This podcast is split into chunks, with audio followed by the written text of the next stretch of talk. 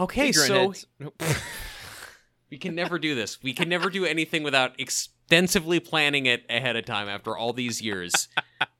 you say it. You say the thing. All right. Hey, Gruntheads, you might remember last week we cut the episode in half uh, because our discussion of the last episode of Home Improvement went on a little too too long. Uh, enough Yes. for two episodes. It, enough for even us to say, "Damn, that's too much." I know that you've all said uh, you don't mind longer episodes, um, but there was a point at which we uh, needed to go I- do our lives. Yeah, we we mind longer episodes. It's not just you guys. You know, think about us. I don't mind long episodes. You know, I could talk forever. I know, and I can talk forever too. But just eventually, you know, eventually the apartment gets too hot. Yes, yes, and uh, I am recording this. It is currently 96 degrees out. So, um, Oh, but I got my I- got my AC on. you you are two degrees away from some real smooth R and B grooves. uh, more more pop than R&B. Anyway, um, let's let's get back to the coverage, uh, the live coverage of Home Improvement season eight, episode twenty-seven, "The Long and Winding Road," part three, part two. Really, they were more pop than R and B.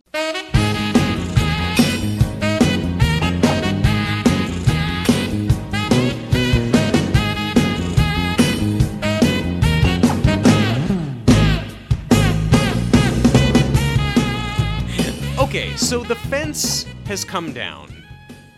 Tim and Wilson have disassembled the fence together. Tim has looked upon the face of Wilson and also apparently looked upon the crotch of Wilson and told him Yes. that his his fly is down. We get a a Binford zipper transition. To uh, d- yes, Binford Zipper taking us taking us to the backyard. Like how does the show Truman. open up Wilson's or open up Al's wedding by implying that we were looking at a dick? We might Yeah? be looking at a dick. Like, wait, like you mean in the transition itself we might be looking at a dick? Uh, we might be looking at a dick. We're, we're I mean, we are looking at, at Tim Taylor, uh, like right I'm- before. So I'm I've screen captured this and I am going to send this to you. Uh, I mean, this is okay, and I want to I want to just set the scene here. You're doing the transitions on this show, right? And there's Yeah. a certain attention to detail. Yeah, yeah. You know, I'm doing stuff for me that no one will ever see. Yeah. Now, you do a zipper. What what do you ex- if if you've set those standards for yourself? What how do you construct that transition? You've got you've got your zipper animation, right? You got the Binford tag and the zipper, Yeah. the the teeth going up and down, right? yeah, of course. Okay. Do you do you need to actually could you do that over black or do you actually need to manifest the fabric that's being zipped together?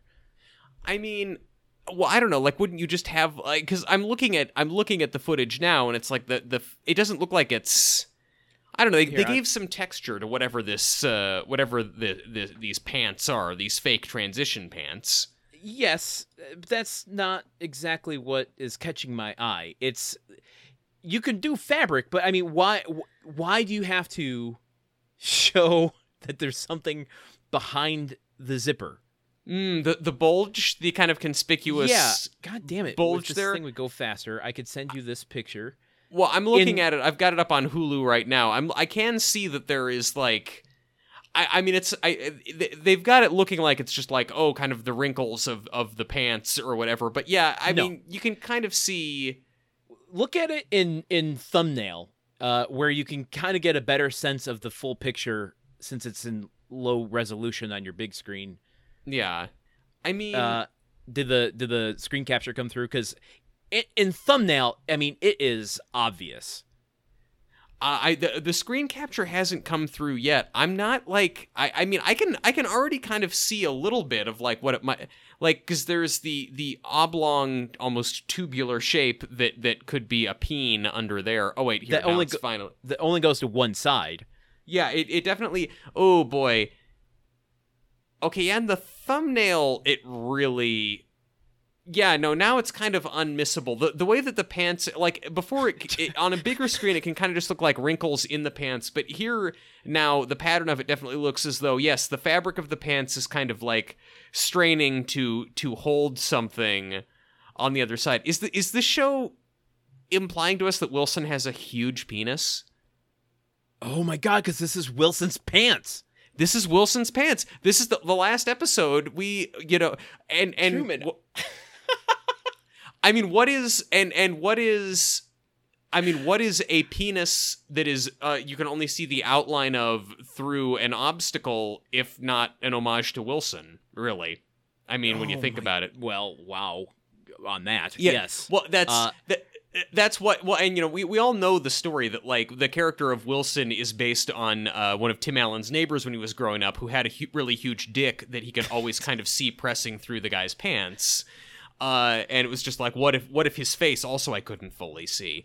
Um, I mean, look- Truman, I, I think in our last episode of coverage, I think we might have uncovered like a Disney's Sex in the Dust controversy. that's but that, Landon, that's that's the name that's the name of your slow jam R and B album, Sex in the Dust. Like it's completely different than anything Disney was doing. I I mean, I'm looking at it now, and it's like there there's a bulge behind behind the pants, yes, but it's like also if you look, it kind of almost goes towards the top right a little bit as though it's like a, a boner that's been tucked upwards. I, folks, I'm sorry, but this is also our last episode, so you can like stop listening. That's. I, mean, we can if we dare. I mean, who are we going to harm at this point? We're we're done with the show. Uh, we can post this online and see what people think of this. I, I mean, also I just look, sent it to someone else to ask. I just all I no context. I just sent the screen image and just said, "Is this a penis?" I hope that's someone who you're really close with and not like, you know, your boss or something like that. It's not it's just like a company-wide Slack message. Hey guys, quick question. Um I, you know, I mean, and, and look, uh, yeah, as a huge fan of the movie Boogie Nights, I mean, f- fitting that right at the end of a uh, of of the whole story, they they give us uh, uh they they give us an appearance from a penis. Um, oh my god! I, I'm just yeah. It took me by surprise. You know, I think it's that I've been going seven years looking for some sort of Penises. hidden message in these transitions and this these theme songs, and finally, there's something that seems slightly amiss. Yeah, I, I, I, I, I it, look. The reason th- this seems like it tracks also because we've just mentioned like since the the latter half of Uh-huh. the season, basically since Jill didn't die on the operating table and they knew they were ending. Like I definitely. You know, the, like Tim, Tim going upstairs with the encyclopedia to presumably jack off to pictures of manatees, or like the the the, the weird, you know, porn, the the Shakespeare and Lust thing that Brad is watching in front of his Yeah. family. Like they they've been sneaking dirtier stuff in here, trying to just Yeah. like get it past. And this is the sort of thing that you only spot if you are watching it at the level that we are. Yeah, it Yeah. looks like. Yeah, I. You know what? I'm gonna call it. There's a there's a bulge in the Binford pants in in Wilson's Binford pants. that's that's two. Get the elf gavels out. I, I think it's unanimous. we're we're calling it here. Yeah, Uh, but you know, this is the sort of thing we have to put out into the world and let you know, let society decide.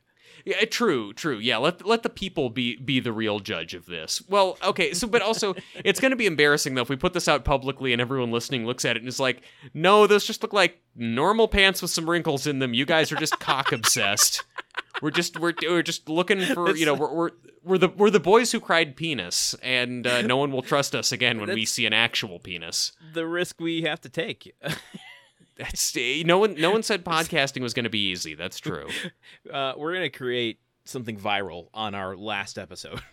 I, I, I mean, yeah, it'll be, it, it'll, it'll be viral one way or another. Right? You got to get that shit checked. Um, okay, well, so, right. so off this very classy scene of just a, a bulging pair of pants right in your face, we go to the wedding of the emotional center of the show, one of our most beloved characters, Al.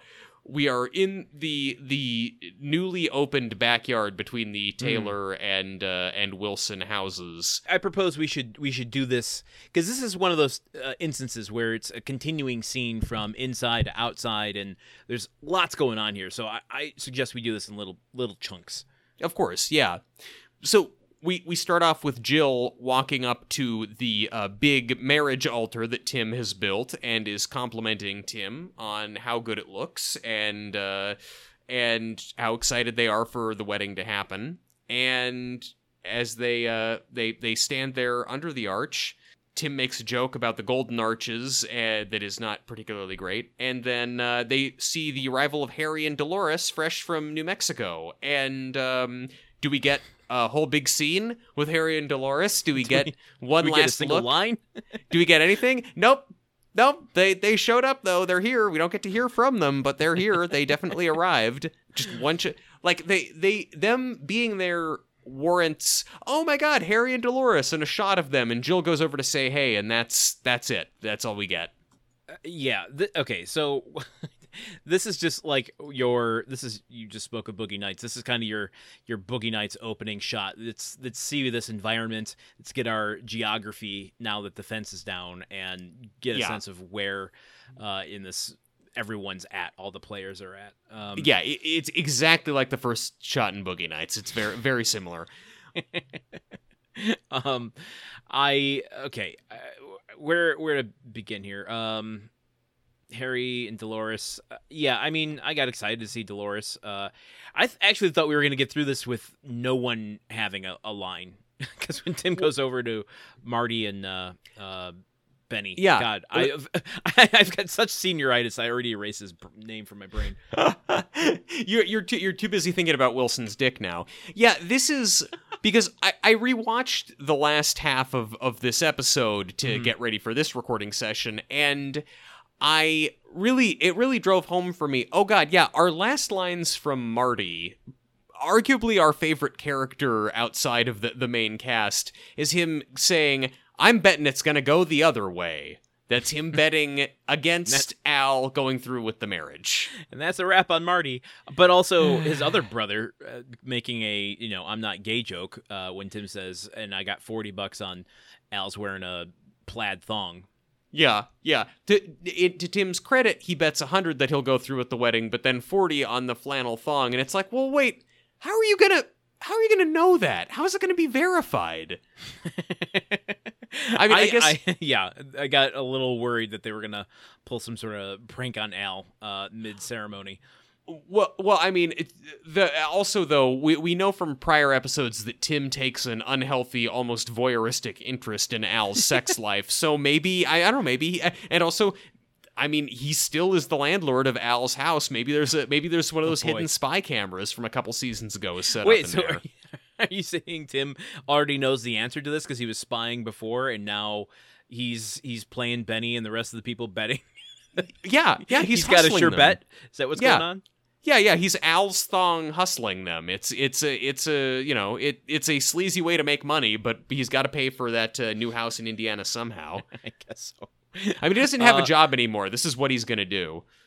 Here's a okay. I gotta ask the question. Um, how do you feel with the fence down? Like we watched the fence start to be taken down, but this is like the fence is gone in this scene. I, I actually, you know what? I, I do like it, and I kind of wish.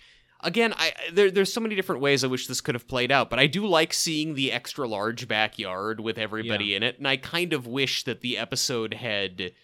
I don't know. The, the the episode had started with them taking down the fence, and we just spent more time in this massive yard now between the 2 Mhm. houses.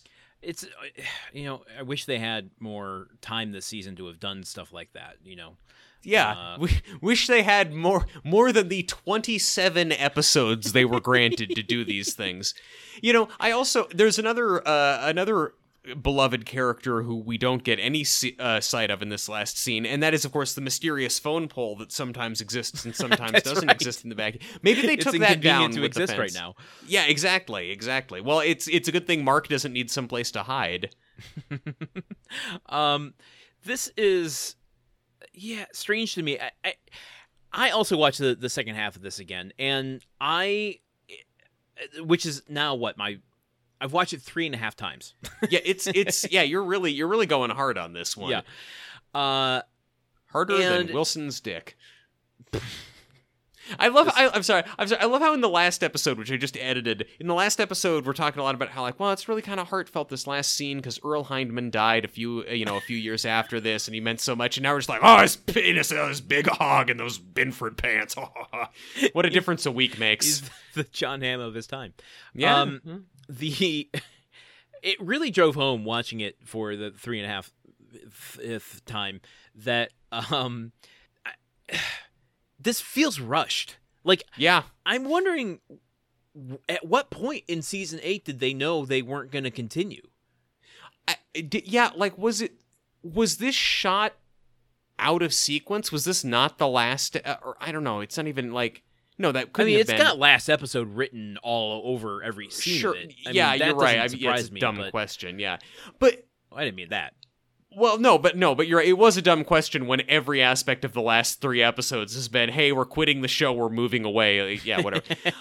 Uh, yeah, no. It rushed is exactly what I Well- because hold on to, just to, before we go too Yeah. far to undumb your dumb comments which i'm going to stick up for you here is oh they they kind of backtrack a little bit here and throw like a twist of like well maybe we won't go yes, so Well- were they like is there a possibility that they were like well we don't know what the fate of season 9 is going to be so let's write this thing that could be a cliffhanger uh if they decide to take negotiations between seasons or something like that I, I mean, I guess they were leaving the door open. It, it it reminds me of the finale of season seven, where the whole thing is, okay, I'm going to reveal the the hot rod. I'm going to reveal the hot rod. Nope, I'm not going to reveal the hot rod. I'm going to keep working on the hot rod. Got to leave the door open for more hot rod content. I, I yeah, I, I don't know. Like that that could be. That could be it. It's just like, yeah, may, like maybe they were like, well, maybe we can convince Patricia Richardson after the show wraps. Like she'll get she'll get Well- one look at uh, at what post Home Improvement life is like, and she'll want to come back for one more. Yeah, with uh, to her credit, I mean, it was the producers or the the executives that weren't paying her what she deserved. Well, eh, okay, okay, true, exactly. So like maybe the, maybe they maybe they thought, ah, well, we'll we'll- look through the couch cushions. We'll see if we can find enough money to get Patricia Richardson to come back. Or it's like, well, we still got Frances Fisher's number in our phone. Maybe maybe she'll do it. Just replace Jill eight seasons in. Yeah, yeah. Hey, hey, Frances Fisher, you were in Titanic. You you haven't got anything else big going on at the moment. Um, yeah. uh, So uh, my point being, like, this just it felt I could see it being a rush job this time. Uh, with just how quickly they wrap up so many of these sub characters, like Marty, as you're saying. Um, but also that they kind of don't know what to do. Like it's just they've Yeah. written themselves into a couple corners, and then it just kind of like, well, what if we don't resolve anything and we just end on a thought bubble? it it's it- yeah like the the feeling i get is almost that maybe they maybe what they shot like maybe they filmed two or three episodes worth of wedding type hangouts deciding if we're going to move or not and then abc was like we need a, a clip show in there. Because the the previous episode which is just him driving mm. the boys to school is very much a thing that I mean, as we said on the episode, they could have shot that in an hour with Tim and uh, and the boys, but like because the like Harry and oh my God, Harry and Dolores are here. Jill going over to say hi to them. They didn't have them come to set. And they didn't shoot them unless there was probably more to all of this. There was probably more to the characters and what they were doing. Maybe there was like something resembling a proper send off for Marty and Harry and Dolores and even even Benny like that all could have been there but maybe they just had to chop they they thought they were going to have 44 minutes to do it instead of 22 and so they had to chop it down because it in addition Maybe. to feeling rushed it feels disjointed and weird like Yeah. uh, uh, you know the hot rod scene later and things like that which we'll get to It- yeah i i get those same feelings Okay. Well, it's it's just I don't know. It, it, it the more I more time I spend with it, the less satisfying it is, and I just kind of diminishing acknowledge returns that, but also don't really. I don't know. I'm kind of disappointed. Maybe if, maybe if you watch it four and a half times, it'll start to Four and turn things times. around. Yeah, that that's Okay. that's the magic number. The rule not of four another and a halftime halves. to make it up into a whole number. No, no, no, no, not no. This is not a halftime show. I've got to watch Uh, two thirds of it, and then add yeah. that to the three and a half that I've watched. Yeah, yeah, yeah, or, or maybe, or maybe like, yeah, maybe like two sevenths of it. That might be the, the proper the proper amount. I don't, I, I Up didn't. to one commercial break. Yeah, exactly, exactly. So yeah, yeah, so I don't know what what what else is there? He's take they're taking bets. He's talking to him. Is there more from this first little little two sevenths of the Yeah. wedding scene? It's a good question. Uh, let's see. We get Benny. We get the betting. Oh, oh, wait, um, I- yeah, I- yeah. I what? got a bit. I got a bit. Okay, so this wedding arch, right? Like the the, the Yeah. bit starts with Jill walking up, and Tim is holding a power drill. He's finished the you know, he's put the finishing touches on the wedding arch that he built for uh, the the altar for the wedding. Um, I don't know. Could have been cool to see Tim building that. I mean, like his final construction project, one that he's doing for Al. Maybe Al has specific ideas about what he wants the arch to be. Yeah. Tim being worried that he's gonna fuck this up at, at- for the most crucial thing. Like I, I again, Sounds like an episode. Yeah, it sounds sounds like an episode. Again, like why wasn't the whole season just the lead up to the wedding? I ask you. Like, That- and again, Yeah. There, there's a lot. They had a lot to cover. Maybe this wasn't the most crucial thing, but I, that is that is more dramatically interesting to me than than Well- watching them all dance to burning down the house. if you do it early on, you know, you, you see him build the altar in like episode one or two, and then you know by episode seven, the altar is getting into trouble by throwing glass, you know, bricks at glasses, uh, and bricks then, and uh, glasses. yeah. Oh, I see. Yes. glass yeah. houses. Yeah, Uh, and then exactly. go, you know, by episode thirteen or fourteen, the altar is falling in love with Willow, and Mhm, by episode, you know, twenty or so, it's. uh you know, learning how to drive for the first time. Yeah, like the like, and at one point Heidi walks past the altar, and the altar's like, "Oh, Heidi, oh, you're so pretty." uh, we still have that line to come to in just a second. yeah, I know. We do. But let's let's go inside because I have a lot to talk about uh, when it comes to Morgan Wandell. Yes, he's Morgan Wandell. Um uh so we go inside where Jill is uh Jill is just kind of trying to, you know, keep on keep on top of everything that's going on. Uh you know, she's she's grabbing something from the from the drawers and there's caterers coming in with food and cakes and everything and uh, Morgan Wandell comes in with a big gift basket and he introduces himself explains that he is the uh, VP of media production at Binford so that that resolves something we were asking about previously. Like he's VP? Is he VP of the whole company? No, just VP of media production. Okay, Uh, yeah, which is what I asked. I think at the beginning of this episode, uh, asking Yes. if he was VP of of production, I guess, or VP of programming. And you know, interesting, Landon, that you didn't remember that, given that that when we started recording the podcast about this episode, you had watched it three times and you didn't remember this tidbit from the episode. I'm not here to criticize. I'm All just right, saying right. that's interesting. I'm just asking questions. I got so- no answers for you. Um, But he Yeah, comes in with. He gives in it comes in with a gift basket, explains who he is, explains that they are trying to get Tim to come back and that that he they offered him executive producer and a lot more money to keep doing tool time, but he said no, something about Indiana. And okay, so the implication, as Jill even outright says here, is he's trying to lay a guilt trip on uh, uh, Jill to get her to, you know, have Tim reconsider the offer that's on the table from Binford. Yeah, saying like it's such a great opportunity. I, I know you wouldn't want to stand in the way of that, or there's something like that. Yeah. yeah, yeah. Um, and Jill forces him out the door here, you know, with his basket. Uh, like I'm not. How dare you make me think that? Get out of here. Um, Yeah. And she gets this kind of like forlorn look on her face, like, "Oh my God, Tim would do that for me." Yeah. Um, Yeah, which we hold on for a very long time. Like she pushes him out the door and just stands there for several seconds, like thinking about all this. yeah. Now, shoving him out the okay, for a villain that was introduced, what five episodes ago, Mm-hmm. Yeah. maybe. Yeah, I think Uh, five is about the magic number. I think he shows up two episodes before this three-parter. Yeah. Okay. Great. So, uh, do you feel like this is the comeuppance we deserve to see for this guy? Well, he he does he does say like I'm gonna he does say he's gonna lose his job if they can't get Tim back. Yeah. Um, it's, it's not even Tim doing it though. and, and that the biggest thing is just it just ends with him wailing, "I'm Morgan Wandell, I'm Morgan Wandell." It's like, well, that was never really his thing, like being in love with saying his name before Yeah. before now. Uh, No, it, it's really not. It's really not a satisfying comeuppance for this kind of supervillain type. But then again, he was never really like. He never really seemed like a match for Tim because Tim gets his goat Yeah. constantly all the time in every episode, and Morgan just kind of doesn't react to it. Yeah, but I, I don't know. There's something about this character who's so kind of weaselly uh, and young that I, I would have loved to have seen like oh god, this is just turning into what we wish things were. Uh, You know, Mhm. just, accept what's Well, front of us. but but we do we do that all the time though. We do do all that time, and I want to change my my tune for the next show, but I'll I'll I'll dwell on it right now. I I wanted to see like Tim needing to to talk to him about the the last episode or something, and Yeah. like the whole whole time Morgan is you know commanding respect. You will respect my decisions. I run this company now. Blah blah blah blah blah. Tim has to go talk to him. Maybe he comes around. He's like, okay, if we're gonna do this, let's do this right and make amends and.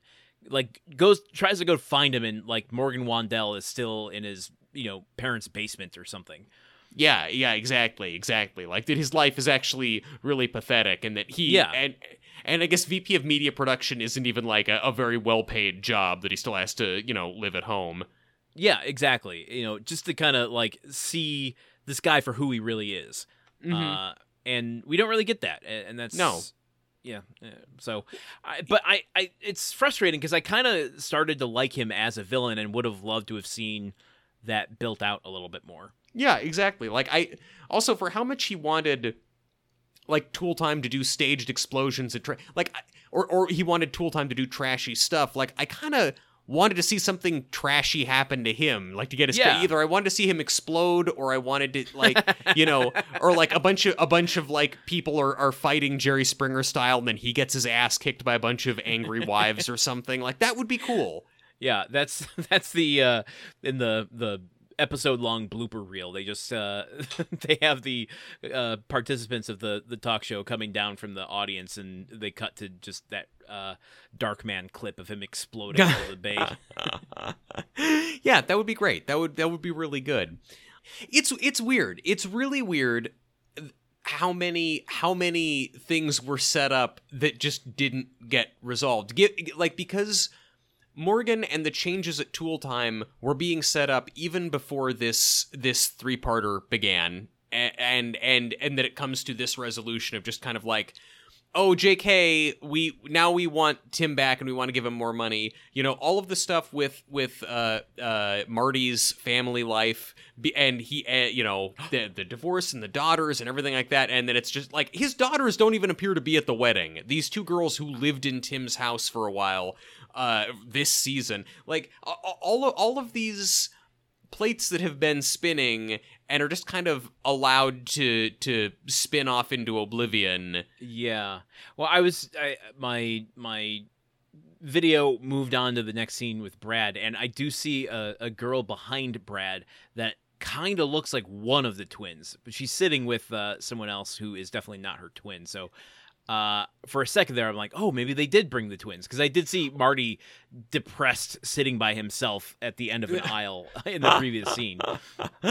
there's a lot of um there, there's a lot of mystery children at this wedding. Who There I don't are. re- like because the the Taylors don't seem to have a lot of other like friends who have kids. When you think about it, they mainly hang Yeah. out with Al and Wilson, Yeah. and so and you know Benny doesn't have kids. Like uh, Tim's other siblings besides Marty don't seem to have Yeah, kids. well, so It's where- Trudy's side of the family. well, okay, okay. I mean, yeah, I guess that, I guess that's all Trudy's side, sure. But um, I, I, I, I don't know. There's just a, a- an awful lot of children around to the point that I'm thinking, like, how Yeah. many of the how many of the actors like just finagled to get their kids in the last episode? Probably that, yeah. I and a, a choice that was made in a, a later scene when they're all giving a toast and Al's giving a speech and whatnot, where uh, they decided to foreground a table of children. Yes, yeah, And a I'm like, table. Why would you, in the final episode of Home Improvement, put the most scene-stealing, distracting thing covering sixty percent of the frame, and put Al giving his speech in like the background? And and this isn't just us being a couple of child-free grumps who are like, why are there kids? It's just like that. It seems like the the point of the scene in this case is not the kids. The point of the scene is Al on the happiest moment of his life. Yeah. But it's not. It's on kids. No, it's on kids. Um, anyway, what do you think? Um, what kind of cheeses do you think were in the gift basket? Because he brought a, Uh, a cheese gift basket. You know, I think probably. Uh, well, oh, listen, uh, probably all of them are Saginaw cheeses, but it's probably a uh, smoked Gouda or something like that. Oh shit! Uh, this is something that was sent to Binford from Saginaw Cheese, mm, so it's like mhm. a regift. Yeah, uh, yeah, exactly, exactly. Even when even when they're trying to get Tim back, they can't do it uh, in an authentic way. They have to do it with uh, just uh, just old shit they found. Like maybe like maybe Binford just like there maybe the reason that Bud left is because it turns out the whole company was a Ponzi scheme. Like the the, the walls are like maybe they want Tim back. Like Morgan wants Tim back so badly so he can like stick him with all of the receipts and everything and skip town so Tim will take the fall for uh, Binford being a huge scam. maybe, maybe. Uh, and now it's all gonna get pinned on Morgan Wandell. Yes. We, we didn't get our American Graffiti post movie title card here, giving us what happened to Morgan after you know 15 years after this. Uh, but yeah, he probably went went to work on Wall Street and was, or maybe one of the Enron guys. I, I- mean, I mean, look, I, I said this when we first met Morgan. He feels a lot more like a Paul Verhoeven villain. So I Yeah. feel like 15 years after this, he either got like sucked out into Mars and had his eyes go all bugged out, or he got shot like a million times by uh, you know ED 209, or he got like thrown out a window, uh, you know, of a future skyscraper, or he got eaten by a giant bug, you know, or um uh or one of the girls from Showgirls uh punched him or something like that. I don't know. Stiletto in the eye. yeah, stiletto in the eye. Or exactly. Well, yeah, from- there's- there you go. well, a stiletto in the eye, which happens in Barbed Wire, starring Pamela Anderson. Full circle, everybody. so, do we want to head back outside to the wedding? Yeah. Uh, oh no, no. I got one more. Uh, I got a Oh. piece of trivia for you about Morgan Ooh. Wandell. Oh, Wandell trivia, my favorite. This is a, a little bit of alternate history casting for you. okay. Uh, the, a a specific actor, uh, actor's agent was really pushing for them to take this three part role in the finale of of Home Improvement. yeah. Uh, but they declined to on the off chance that this other script, which he really liked, uh, would become popular. okay. Uh, even though in that script he would have to fuck a pie. oh dear. Wait, you're telling you're telling me that that uh, Jason Biggs Yeah. Could have been Morgan Wandell? Yeah. he probably made the right choice to do the American Pie movie instead of this. I mean, I mean, I think that that is that's been a little more iconic and and carries a little more weight in our culture than the three part finale to Home Improvement. Yeah, agreed. Uh, but uh, how do you how do you think he'd stack up as a Morgan Wandell? I I mean, I think he'd be. I think he'd probably bring more to the part, honestly. I think Hmm. he'd bring a more interesting performance. I don't want to take anything away from the guy playing Morgan Wandell, but like just knowing knowing the vibe that he had and, and like that kind of like uh uh uh to- toady-ish kind of an- you know angsty nerdy uh you know anxious type uh I, I could i think that i think that that performance would be more entertaining i think he would be i think he Hmm. would do a more entertaining rendition of the part but then again knowing knowing how little the character has to do and knowing that his comeuppance is being uh, told that he's not invited to al's wedding Yeah. maybe it's maybe it wouldn't have maybe he wouldn't have been able to spread his wings as far as i wanted him to I my ideal Morgan Wandell is Danny Zorn, but I just want him to be doing eh, about hundred percent more of everything he's doing. Yeah, yeah. 100% Like- Zor of what he's doing, yeah. really, really lean into the sliminess, the the youngness of it, the kind of unearned ignorance. I think is what I said before. Like, I, I want just I want him to ooze off the screen, and um, I think Danny Zorn's the right one, right person for that. But uh, it just feels a little conservative. You you you want him to be more like Ellis in Die Hard, you know, the the guy who the guy who gets you know, who, the, the the the hostage who's such a slime ball who's like doing Yes. cocaine at the start Yeah. and he's like, "Tell him about the watch. Show him the Yes. watch." Yeah, I- like he- that's exactly who I want him to be. you, you want him to be trying to like kind of romance Jill a little bit, like yeah, yeah. I I I, I, can't, I, I, can't, I can't blame you. That would be really good. Like I don't know, Why? just Let's bring back Sam McMurray. Yeah, basically that. or for well, actually, why don't we get uh, why don't we get Tom Wopat back in, in this? Come on, talk about people trying to trying to uh, to romance Jill. We should But- all but of her not- suitors. we we time machine current Tom Wopat into the role, not not dreamy Tom Wopat from this season or last season. Hi, howdy, ma'am. I heard there's some prattlers in attendance at this wedding. I gotta just keep an eye on things. Oops, sorry about my shirt. Didn't realize it was buttoned that far up to my navel. Let me just do one more. I, I, I, I'm sorry. I know that I, I'm not supposed to wear flannel to the wedding when the groom's wearing it too, but this is all I had. oh my god. Um, oh, is there an open bar at this? Because I was hoping for a tasty glass of Sprite. I want a Sprite, not an herbal bourbon. herbal bourbon. Uh, I can't top that. I was gonna, I was gonna ask you, what if Mario Andretti was cast in it? But you can't top County Line Tom Wopat. I, I mean, I mean, listen, you can you can you can top it if uh, Tom Wopat is out there dancing around with a steering wheel to, to burning down the house.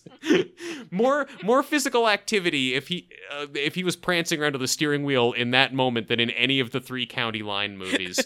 oh gosh, Oh dear lord. oh we've watched some films. Okay. We have, and we have some ahead of us. Um, Oh boy, we this- County Line Four, even less fear.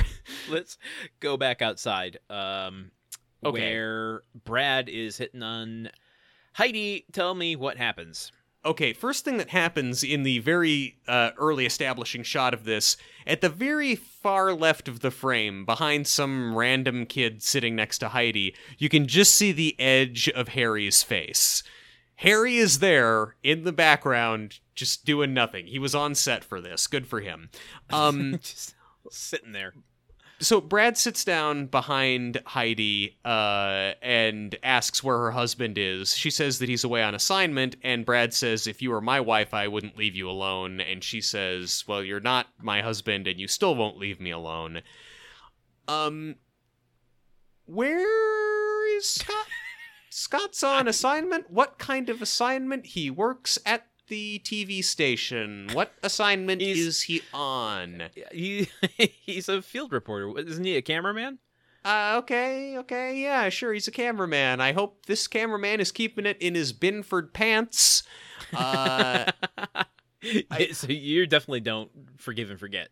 I don't forget. I mean, I don't forgive and forget him. No, I don't. I yeah, you know, I, I I don't. I'm sorry. You know what? I mean, obviously, it's not my business.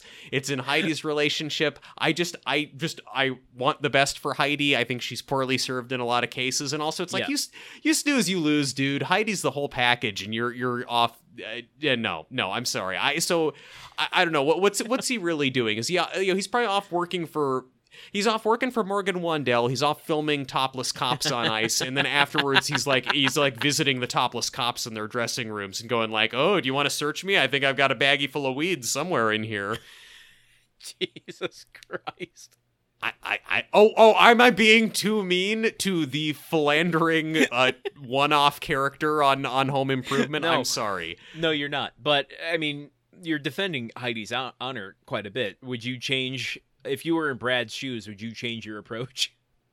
if I were in Brad's shoes, I mean, look, also, yeah, if I was in, yeah, if I was in Brad's shoes, like leaving alone, like, like, uh, just setting aside the fact that I would like to think that I would not be a 17 year old, 18 year old continually trying to like score a date with a married woman with it. Also, she has you know she has a kid, Brad. You know she has a kid. She's got another one on the way. Maybe you don't know that. You think you're going to just be the daddy? Is that what you think, Brad? You think you're the daddy? you think you're just going to come in and raise this kid? You're going to go off to UCLA and be sending money back? No, fuck you, Brad. I would Kids. think Plural, yeah. Uh, but okay, so no, but if I were Brad though, if so t- leaving all that aside, if I were hitting on Heidi, my line wouldn't be if you were my wife, I wouldn't leave you alone. Uh, is that what women want? It's like I want to marry a guy who's just always there, always right. looking at me. I don't want a moment's peace. Never hey. never a second alone with my thoughts. I want there to be a man drooling over me and pawing at me every moment of my life till death do us part. Nah. Nah, dog. Yeah, and I, I, hate to even like be nonchalant about acknowledging like, okay, Heidi's send off is I'm pregnant, and we, we acknowledged it pretty hard last week. that that's all she gets is is saying I'm pregnant and then warding off catcallers in this scene. Like Yeah. it's it's I hate to say it, it kind of sums up what this show has really given her. I mean, I, I do. She's been with us since season three, the beginning of season. That's five fucking seasons. And how Yeah. do we not know more about her character? Uh, uh, Sorry, fi- I'm getting back into my Heidi rage. Well, yeah, you're Heidi Rage. And I want to make something clear. Having listened to last week's episode, we really go off on this thing that, oh, she announces she's pregnant. We're mad about that. It, like, there's nothing wrong with, like, Hei- Heidi being pregnant and, like, growing her family and doing more stuff. It's that that's all she's given. It would be one thing if it's like, Yeah. I'm pregnant again, but also I'm going to do this for my new job afterwards. Or, like, oh, Scott and I are doing this thing or that thing. It's the, literally the only thing that they've given for this major character on the show is she's pregnant, but don't worry, folks, she's still a sex object to at least That's it. Yeah, at least one person. that's that's the grossness. So I don't know. Uh, yeah, I just want to. I just, yeah, I just j- j- just just want to make clear it's not it's not the pregnancy that makes us mad. It's the fact that that is all she has. I, I hope we were pretty clear about that when we went through it. But Well, you know, Um, it, I think it was clear in our heads, but listening to it, it was I was a little bit like, oh man, it sounds like we're just really mad at the concept that a woman in a happy relationship would ha- continue to have children. So we should we should make right. clear that's fine if that's your bag. if if someone's being introduced to that as our first episode and doesn't have the first seven years of grunt work to go through to kind of get the the shortcut, uh, yeah, I can see where maybe a little clarification might be necessary. Yeah, yeah. Um, Um, yeah. So, uh, but one thing we can kind of take from this is apparently, well, okay. I'm gonna post something here. Brad has a type. He, he's into he, he's to- into be- beautiful women with large Yeah. breasts. That oh man, well- what a what a crazy fetish he's got. going to frame it like that. I was gonna say he he's he's a little older than himself. Oh yes, okay. But Yeah, but he- then my question, my that was what I was gonna start with. But then I immediately started to think, well, was he with uh Ashley? Who the fuck was uh yeah, uh, the college, the college lady who Yeah. he was. Da- I do not remember. Uh, I for cannot remember her name. Uh, I Yeah. know it was Maggie Lawson, but I can't remember her character name. Yeah. Anyway, did he was he attracted to her because of uh, trying to find a replacement for Heidi? Mm, mm. I mean, I uh, listen. Based on my observations of Brad, uh, Brad is is attracted to women because he because women. You know, it's like Because women, yeah. yeah, because because women. You know, yeah, you, you know how they're you know that that Beastie Boys song "Girls." That's just in his head the whole time. Just that's that's his entire inner monologue. Um, I what I what I would have liked to see here is is like Heidi somehow doing something that makes her utterly repulsive to him. You know, like Heidi being so fed up with it and this having been going on so long that she just like I don't know, like turns around and picks her nose and eats it or something like that. Just like just like you, you know what, you little you little brat, here you here you go. Are you gonna are you still are you still horned up for me now? Like I, I would that would be the the resolution I would like is her just Yeah. Uh, ma- making him making him profoundly uncomfortable. uh, it's it's the end he deserves. But you know what? Is that or do we? No, we go into the, the garage scene comes after this. Okay, so we- Yeah. that wasn't a rap on Brad yet. no, that wasn't a rap on Brad. Although the rap on Brad that we get is is equally unsatisfying. Yeah, true. Um, okay, so that that occurs between the two of them, and then the the ceremony proceeds. What goes on with that? Yes. So uh, the ceremony the ceremony kicks off, and uh, Al and his brother Cal are the first ones up the aisle. They walk up there and, and, and stand up there, and and Brad makes a great joke to Tim about how they make a lovely couple. Uh, uh, but so it's it's Al and Cal uh, The- up there. The, the joke was, uh, it's it's funny how after a long period of time, how couples can start to look like each other, which is slightly funnier. slightly funnier. And I, I do, I, I, I guess I'll point, I guess I'll say it now since we're slow jamming in general. So, okay, the, the story with Cal Borland, the guy playing Cal, is that basically he just sent in a picture to Home Improvement kind of early on, being like, hey, don't I look a lot like Richard Karn? And they all thought it was so funny that they then had him come in playing Al's brother in a one off bit on Tool Time. And then they just kept bringing him back. You know, he's there. He's there when they they need to fix the board game that, that that's broken, and he's there for you know obviously for the funeral. Like he's he's there for I think the first wedding. All, like he keeps coming back.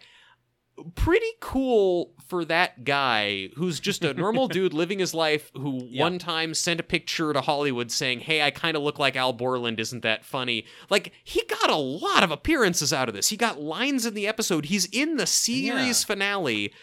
I, Let me I, see. I'm gonna. I don't. Have we ever done a deep dive on Keith Lehman? I, I'm sure. Um, I'm sure we did, but we did it like when you know we did it sitting in your old apartment in like 2018. So it's it's been a minute. Okay, two credits. Uh, So he did five episodes of Home Improvement. Yeah. Um, so this is his fifth appearance. Uh, but he has so uh, which is 1999. If Yeah. you know we weren't clear, that's when this ends.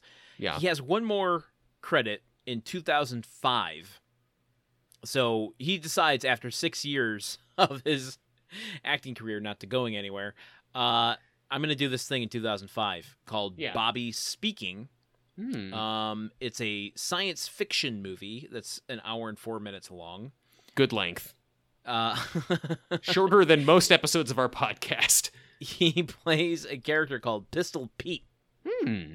Uh, there's nobody in it. It's probably a uh, you know, it's probably one of those like um local ki- kid, you know, pre-college, post-high school is making a, a film over the summer in his small town. Yeah. And Yeah. there's been there's one guy who was on TV once. Yeah. Maybe we can get him. yeah. He he was their he was their top billed uh, actor. He was he was the he's the Tom Cruise of their movie. His his name is above the the title of the film. I, I gotta read this real quick. Uh, this is the synopsis for Bobby speaking on IMDb. Okay. Everyone will want to climb on board Bobby's ride. Why, this could be the start of another cult following. Bo- Bobby, a young child tra- trapped in a man's body, as he Oh. experiences life, he comes upon a unique invention. Although this leads him to new adventures, it also brings back past memories which Bobby must deal with. Hmm. Okay. Uh. I mean, I feel like I feel like I've seen that in film production classes. yeah, yeah. Well, w- w- wait. You've seen you've seen that concept, or you've seen little boys trapped in a man's body in film production? Because there's a lot of I- I- both.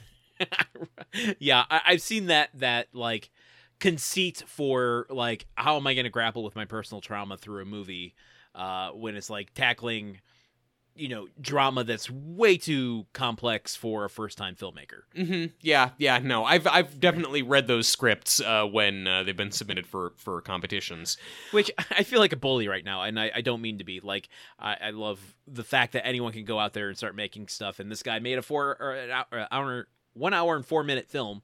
Uh, and I can't say that. So, S- starring one of the main actors from five episodes of Home Improvement, which is pretty big. also something I can't say. yeah, no, that's very true. Go support Bobby's Ride. Yes, or, or at least support the guy who plays Cal Borland. Um, so What's Cal and? Al are are up there. What'd you say? What's his name?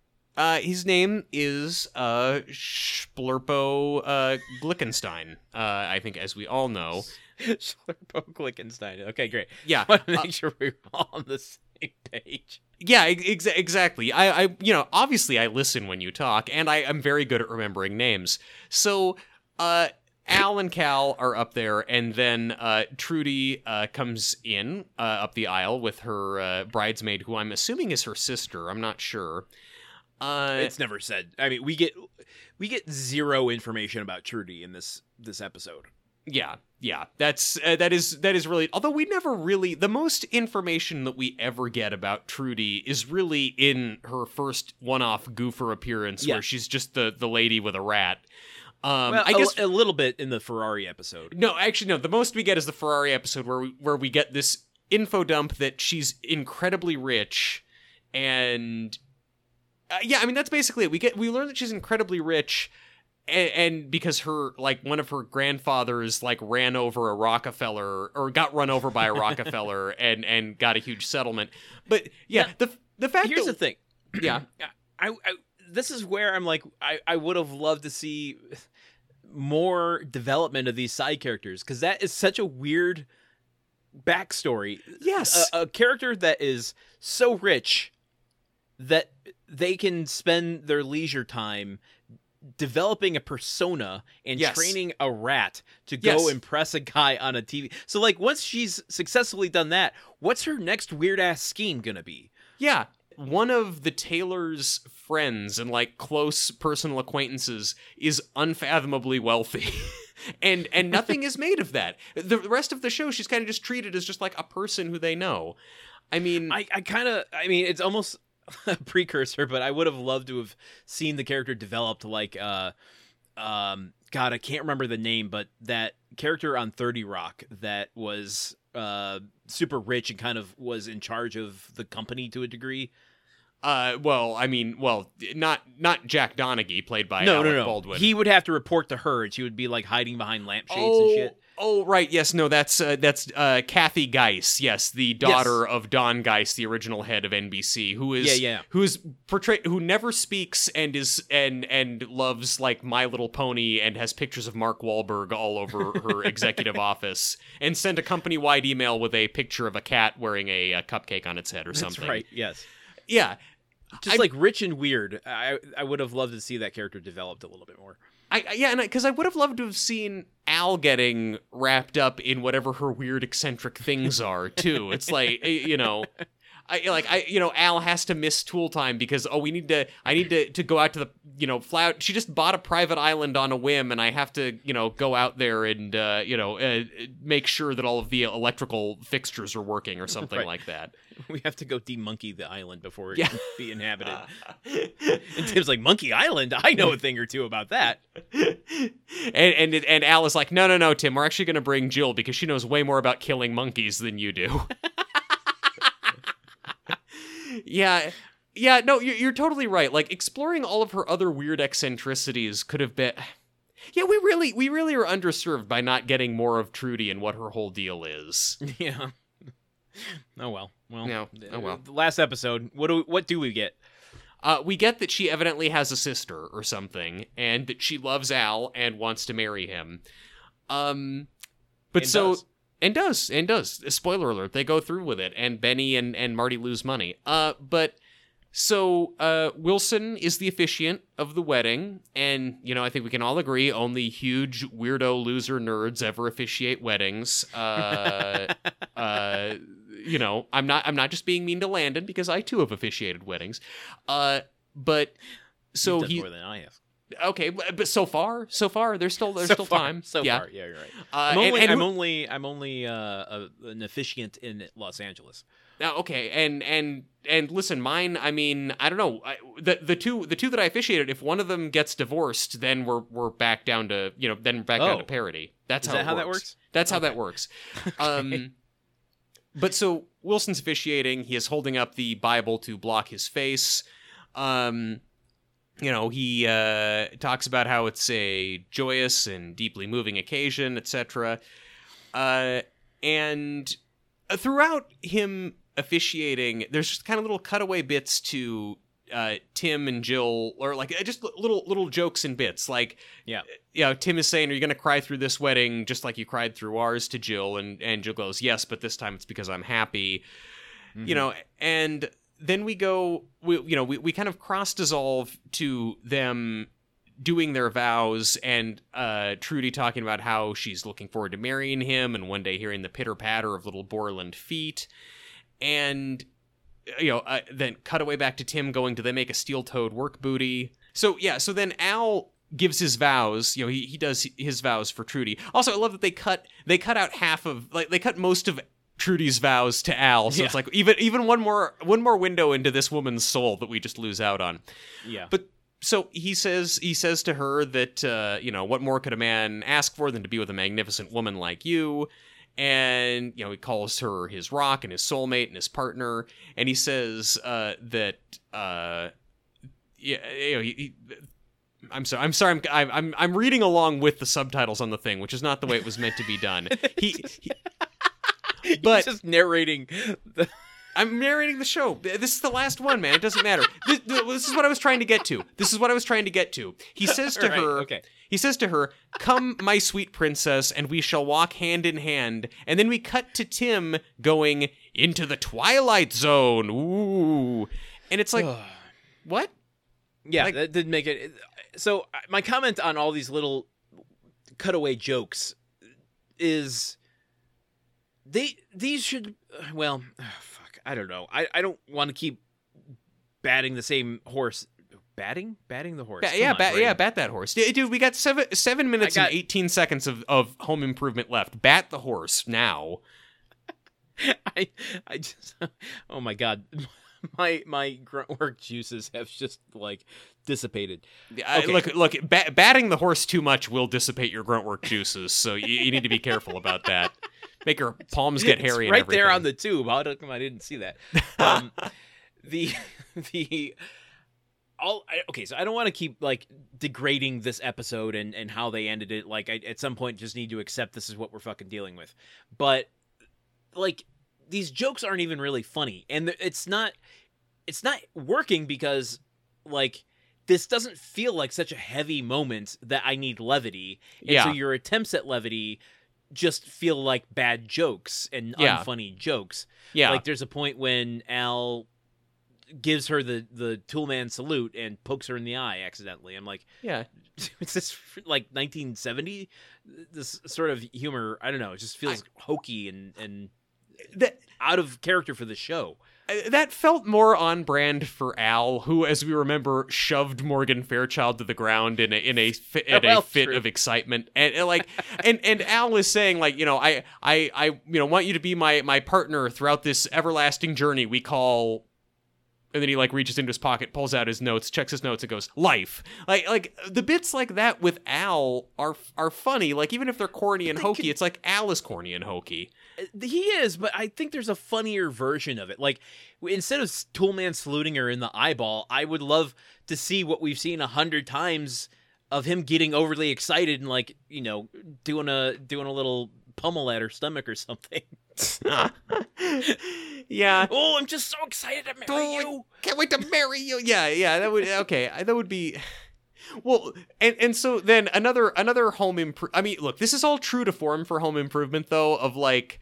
Of, of like kind of a, a big a big moment being undercut by sort of weak and Yeah. seemingly out of place forced jokes and also true to form there is one guy in the audience who is really into this like th- it starts when we first see wilson In the visible audience or the audible audience? the audible audience Okay, because there okay. is there's one yeah a studio audience for the tv series home improvement on on abc uh there is a when we first see wilson officiating there is you know reaction from the crowd there's kind of a laugh but there's one guy who just goes like woo you're like yeah like just just the sight of I'm gonna miss that wilson officiating that guy yeah that, that, that guy that over enthusiastic guy but yeah, just the sight before.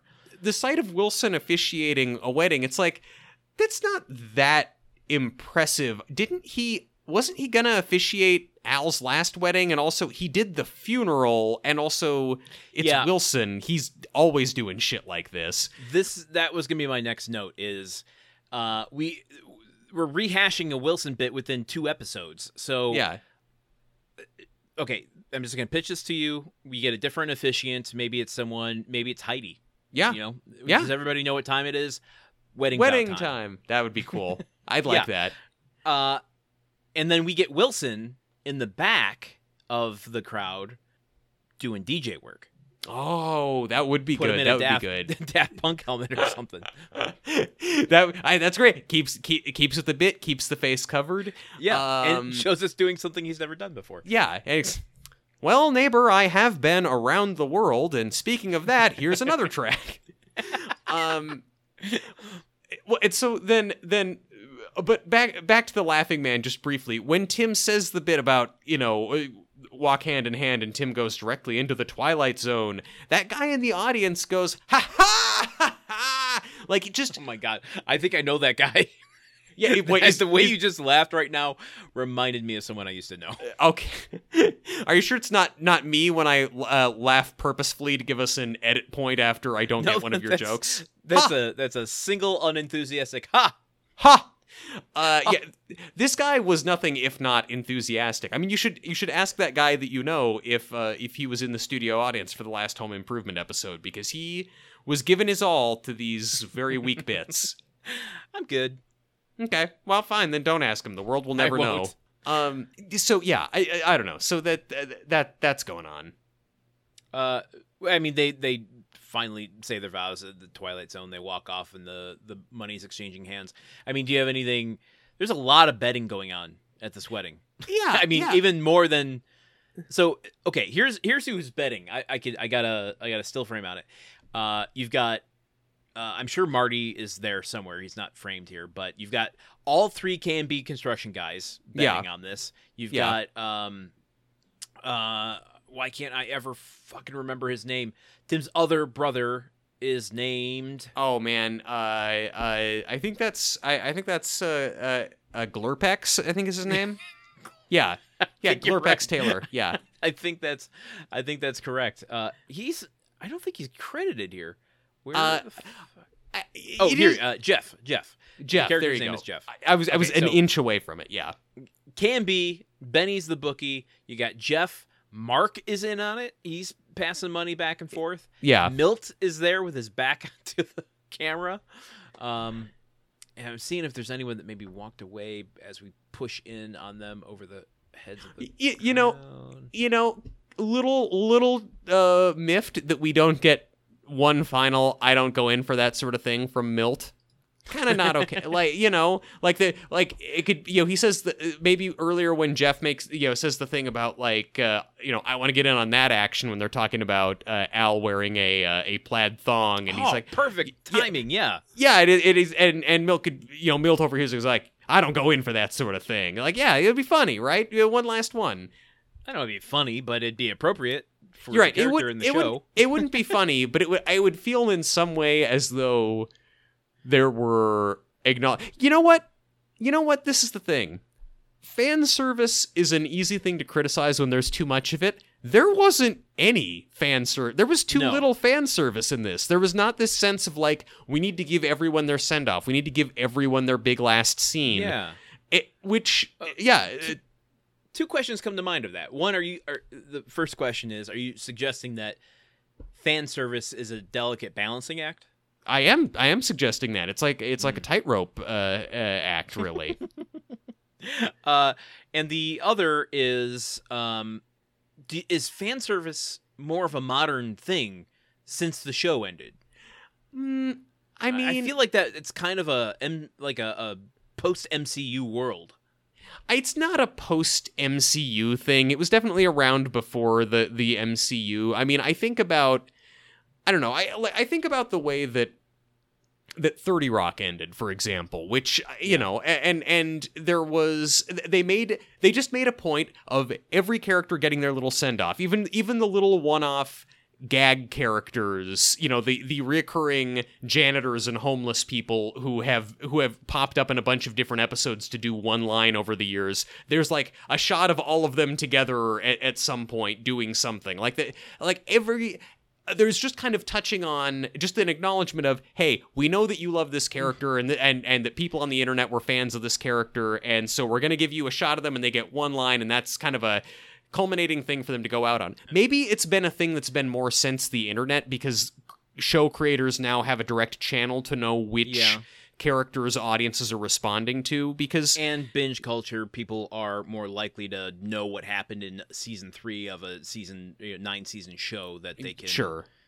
you know keep better track of those things and want to see send offs of those characters. But i mean i'm kind of reversing myself on the fan service thing now in that like what what's fan service and what's just like necessary and good television writing Well, i I- mean like it's the there's would you call the the end of cheers fan service? Like Mm, even the end of Se- Seinfeld feels like we know what we know what fan service would be, and we're gonna do the exact opposite. you know and and uh, so look i i don't th- i would not call the ending of say cheers or seinfeld fan service. I would call it is you know i, I think those are both excellent endings and we, because they just focus on like okay how do we end the story of these characters in a way that is true to them i also Mhm. I, I don't think that fan service in and of itself is bad i think that the ending of 30 rock is beautiful and and i get kind of choked up watching it and like i think that lots of and i think that it's you know i, I it's just a, a fan service ending is one that goes out of its way to visit and touch on one-off characters and little bits and jokes and things from before whereas cheers and seinfeld were just kind of like this is how these characters story ends. What's interesting here with home improvement is that the potential for fan service is there because they've gathered together. Yeah. all the k and b guys are there. Uh, tim's siblings are there. Harry and dolores are there. They like all of these actors are sitting there. Cal is there.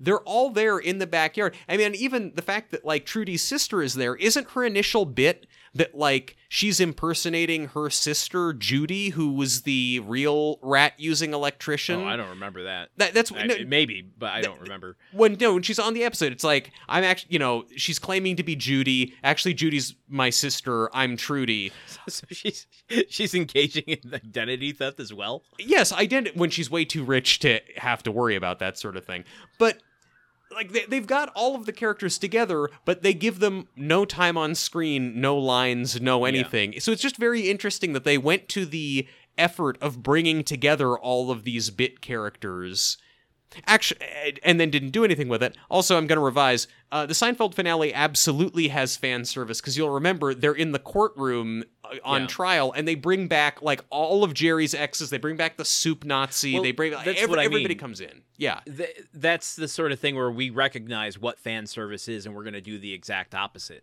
Like I don't feel like Home Improvement is intentionally making a dissatisfying dissatisfying episode. And uh, uh, to a degree I don't think Seinfeld did either, but Seinfeld was just explicitly anti-sentiment. That was the the whole point of their show. And so by bringing all those characters back another show would have brought them back in a kind of sentimental way. Seinfeld was uh, you know of course bringing them back as a kind of like way to condemn uh you know the three main characters four main characters Uh, yeah, yeah, Kramer does not count as a main character anymore. He got canceled so hard he's not even on Seinfeld. No, I, I think I, I just see I think that when fan service is bad, it's overly schmaltzy and sentimental. And I think that I, I think it still counts as fan service to bring back all of these old characters, even if they're there to condemn the main characters on the show. Like fans of Seinfeld got what Seinfeld was. Like, it's not a sentimental show. They just think it's funny to see the soup Nazi come back, or like Babu from Pakistan say, oh, hmm. Jerry's a very bad man, a very, very bad man. Like, they just want to see the characters, see the bits, have a reminder of it, enjoy that little Yeah. nostalgia hit. You know, I, I, I don't know. We, we maybe don't need to go this deep on fan service. This could have been when else are we gonna do it though I mean, well, I guess we could have done it on any one of the different uh, Grunt Work Nights episodes where we had no idea what to talk about, but then we tr- we stumble across this very rich vein of pop culture related discussion in the middle of our episode. oh I- lord I, I don't know. I, I I just I think I think fan service can take many forms. I think that fan service can be good. I think it can also be bad if you get too uh too sappy with it. As yeah uh, yeah i agree Yeah, okay yeah. um well then let, let's talk about sappiness as we go into our next somewhat sappy scene or is it intended to be i'm not sure we we transition inside into the garage Yeah. Well, quick, quickly before we transition inside, I do want to say that that Wilson says, "By the power vested in me by the state of Michigan and the Church of the Celestial Moon." He points up to the sky, and Al and Trudy look up to the sky, and we then get a wide shot of the audience uh, at, at the wedding, and everyone looking up into the sky. is that what prompts the twilight zone line no, I no because the Twilight Zone line is before that. It's just a oh, weird it? Okay. bit. It's just a weird little bit. right this whole this whole episode's a weird little bit as as is our podcast. But they all they all look up to. Also, he says celestial moon. He points to the sky. It's daytime, yo. What are you looking at? Are they all staring into the sun, going Well, don't know, blind maybe, like Trump maybe it's in the like eclipse? 5 p.m. and the the or you know 5 a.m. You know the moon is still out while the sun's starting to rise. 5 a.m. wedding. I've I've been to. I was I went to a wedding once that was at 11 a.m. and I was pissed the entire time because that's too early in the day for a wedding. A 5 a.m. wedding, I would. Oof, I've lost friends over weddings before, but that would really do it. Uh, I- okay. I, had a I had a, a 10:30 maybe it was 11 o'clock wedding recently and Oh. uh, uh, I loved it. The ceremony though was only like 20 minutes long, maybe not even maybe 10 minutes. Look, the, the, the, then we were done for the day. The reception was the next day, so it was like I had the rest of my day ahead of me after that wedding. Okay, I, I mean, uh, the, the, with with in my case, a- a we we flew back like the, we were we were getting we had to get off a flight at LAX and go straight to the straight to the wedding venue. So that may have been the first thing. Second thing is just they were trying to get after the ceremony. They're trying to get everybody like dancing and having a good time at the at the reception, and it's like I don't want to like get drunk at 11:30 a.m. like I have stuff to do today. No, I don't want to I don't want to do the dance from shout. It's like lunchtime. I can't do the dance I, I can't do the shout dance this early in the day. oh my god. Um, okay.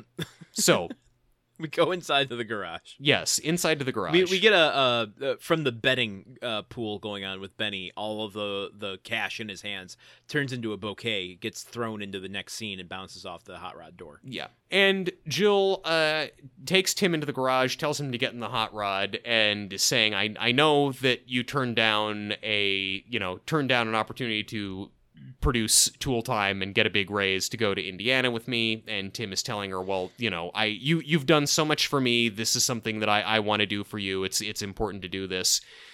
And Jill starts saying you know now I don't I don't want to go to Indiana anymore and I I want to I want to stay here. I can't make you miss this opportunity. And she's making all these points about why she can't you know she doesn't want to leave uh, Michigan. She doesn't want to leave home and everything like that and is saying mm. that she can get she can get the job like she could get in Indiana here. And Tim is saying, well, no, but you've got that big opportunity with Dr. Lee. You can't get that here. Um, and then they are joined shortly thereafter by Mark and Brad, who get in the back seat of the hot rod, and Tim is and and Jill, you know they're saying, "Wait, are we going to Indiana right now?" And Jill says, "No, we're not going to Indiana." And Tim says, "Yes, we are." And then it's and then it's this back and forth, and it's like, "Well, maybe we're going." What? What? Okay, you synopsizing while you watch in the background is a whole new. No, no, no, no, no. I, I stopped it. I, I stopped okay, it halfway through and then went from memory. I just gave a very deep synopsis. okay. All right. Uh, what what do you make of this? Like, it's so. I. It's we started in you know the first part of this three part finale discussing the like what's the thought behind this job offer and like why at the last second are they softballing the decision? I, I, I don't I, I just do not know and it's the most confounding thing about this episode. Like it would be one thing if jill finds out that morgan wants to give tim the job back and tim says and and she's conflicted about it. Like because look tim in this scene saying you know you, you've done so much for me uh, all these years. You've supported me so much. This is my turn to support you. Like i think that's really affecting and really heartfelt. And I like that a lot. And I like seeing that side of Tim. And it undercuts that completely that Jill is saying, no, no, no, I don't want to leave. I don't want to yeah. go. Let's not go. Like, and I'm not. Like obviously this would be a difficult decision for Jill to make, and also I think it, it puts you in an awkward position when you know that your partner is making a gigantic sacrifice for you, and you're like, well, I don't want that person to resent me. It's said like I, I, I get that. This is just sowing so much uncertainty, and there's all this discussion and it doesn't contribute to anything. If there was all this yeah. discussion and the end point of this scene with the with the entire Taylor family, you know, Tim and Jill and their two boys, they only ever have had two boys. If the end point of this scene with them all sitting in the hot rod was we're not going to Indiana, okay, fine, whatever. If the end point was no, we're definitely going to Indiana, okay, great they have this scene where they've gathered the family together in the garage in the hot rod for like their kind of final moment with the four of them together and we don't get an answer on what's going to happen with them. And then that's a wrap on mark and brad. It's the last time we see them. It's I, it's the weirdest decision to to do this. Why well I, I get the inclination to want to do it in the hot rod or whatever but like yeah that that, even, that makes sense this isn't even the hot rod we watched being built, but hashtag not my hot rod. Directorially, I, I, it. The hot rod is distancing myself. Like I'm watching Tim say these things through the fucking windshield. Like, and not even not even in a two shot like we've seen in the past. You know, where they're having an intimate moment in the car. It's like kind of a, a three quarters wide shot so that Tim is framed in the windshield and Jill and the boys are not. And it just is an obstruction to like being at all connected with them in I, this moment. I, I, like the concept of what's going on, you know, of in the the concept of the conflict of Tim saying, "No, you you've done all this for me. It's my turn." Like that's what this show needs as our like final learning moment from Tim. Mm-hmm. Uh, yeah, but we we've had real no real like insight into Jill's side of this opportunity for herself outside of being nervous to talk to um, Dr. Hanover Yeah. about it. Uh, so when she is doubtful like this, I don't know why she's doubtful. Uh, you know, they they've kind of already made the decision. I don't know, it just kind of undermines the the power of Tim's series long revelation. you know, it's like if at the end of Casablanca, she's like, you know, Bogart's saying, uh, uh, you know, maybe not today, maybe not tomorrow, but someday, and you'll regret it for the rest of your life. And she's just kind of like, yeah, I, uh, I don't know, but I, I do I want to get on the plane with him, or do, I don't, uh, but I also would love to stay here with you. I don't know. Uh, and then, and then the movie is just kind of like the end. Just like she doesn't make it, she doesn't get on the plane, she doesn't stay with Humphrey Bogart. She's kind of just standing there on on the runway at the Burbank Airport. Well, that's where they shot it, and and and that's that. Like it's just no resolution. There's just like, yep, big decision to make. Seems like the start of a beautiful indecision. yeah, I mean, look, I, I, I, to, I, I won't, I won't go so far as to criticize them having them sitting in the hot rod for this because I think almost every major plot point and emotional moment on this show takes place in a car. This show is about cars. The car is a character on the show. I, I th- th- that's fine, but. uh, The, also, like so many of these scenes, this one and and the scene that comes, uh, I think, a, a little later, the basically the last scene of the show, they don't uh, like it it ultimately just doesn't accomplish anything. It's like it's wasted time. Yeah. the the the the, the question of should we move to indiana or not that's been litigated a couple times now. Uh jill uh, like it, it's you know tim and tim and jill discussing it and tim eventually accepting it. There's that episode. Then there's then there's jill talking to wilson about it and going back and forth on it and and trying to make the decision like and being indecisive it's been handled there. We, you, you keep retreading the same ground. I, I, yeah, you know, we have we have five minutes left with these people, and this is how we decided to spend forty five seconds of it. Do do you think it's just like a failed attempt at trying to build suspense through this uncertainty? I, I mean, Like kind of going up to the last second, will they or won't they move? maybe, but if so, it's not even like. If so, then then it, that is not carried through properly because the next two scenes then are not con- are really not front and center are they moving or not? Like the okay i've not i've not seen this episode but i'm aware of, of how it happened. The tv show jag you know jag right? It's the show your parents watched in the 90s We talk about it in character actor corner all the time. so the last episode of Jag, I guess the two main characters from it have finally gotten together, but like they're gonna have to like one of them is go- because they work for the same Jag outfit. One, they're gonna ha- like one of them is gonna have to move or like step down from their role or something, so there's not a conflict of interest in the workplace. And it's like, okay, we're gonna flip a coin to see who keeps their job and who finds a new career. And they flip the coin, and like the the the the show ends on like the coin flying up and filling the screen and it's like it leaves you on that uncertainty fine okay that's like great it's an ambiguous thing it's a fun little bit the ambiguity is it's a choice but here it's like they sort of just fell into the ambiguity. It doesn't feel like a choice. I, Yeah, no, I fell into the ambiguity is the name of one of my journals. yeah, Um, I, yeah yeah that's that's the name of my uh, slow jam r&b album falling in ambiguity. Uh yeah well okay so i mean any other final thoughts on like this is this is us talking about brad. I mean we're done we're done talking about brad and mark Yeah, uh, yeah. Any other thoughts about the last time we ever see these two boys who we've watched grow from tiny little embryos into men before us? Like the the the, the weirdest thing, yeah, is that the last time we see Mark and Brad, it's just a four shot, a quick one too. Of just Yeah. them sitting in the back of the car. There's like some bit with them. They they've been. I guess they had a bet going on whether they were going to move or not, and it's them passing the money back and forth as Tim and Jill waffle on it. But like, lots of betting in this wedding lot, lot, a lot of betting, a lot of time spent on betting and not say saying goodbye to characters we've grown attached to.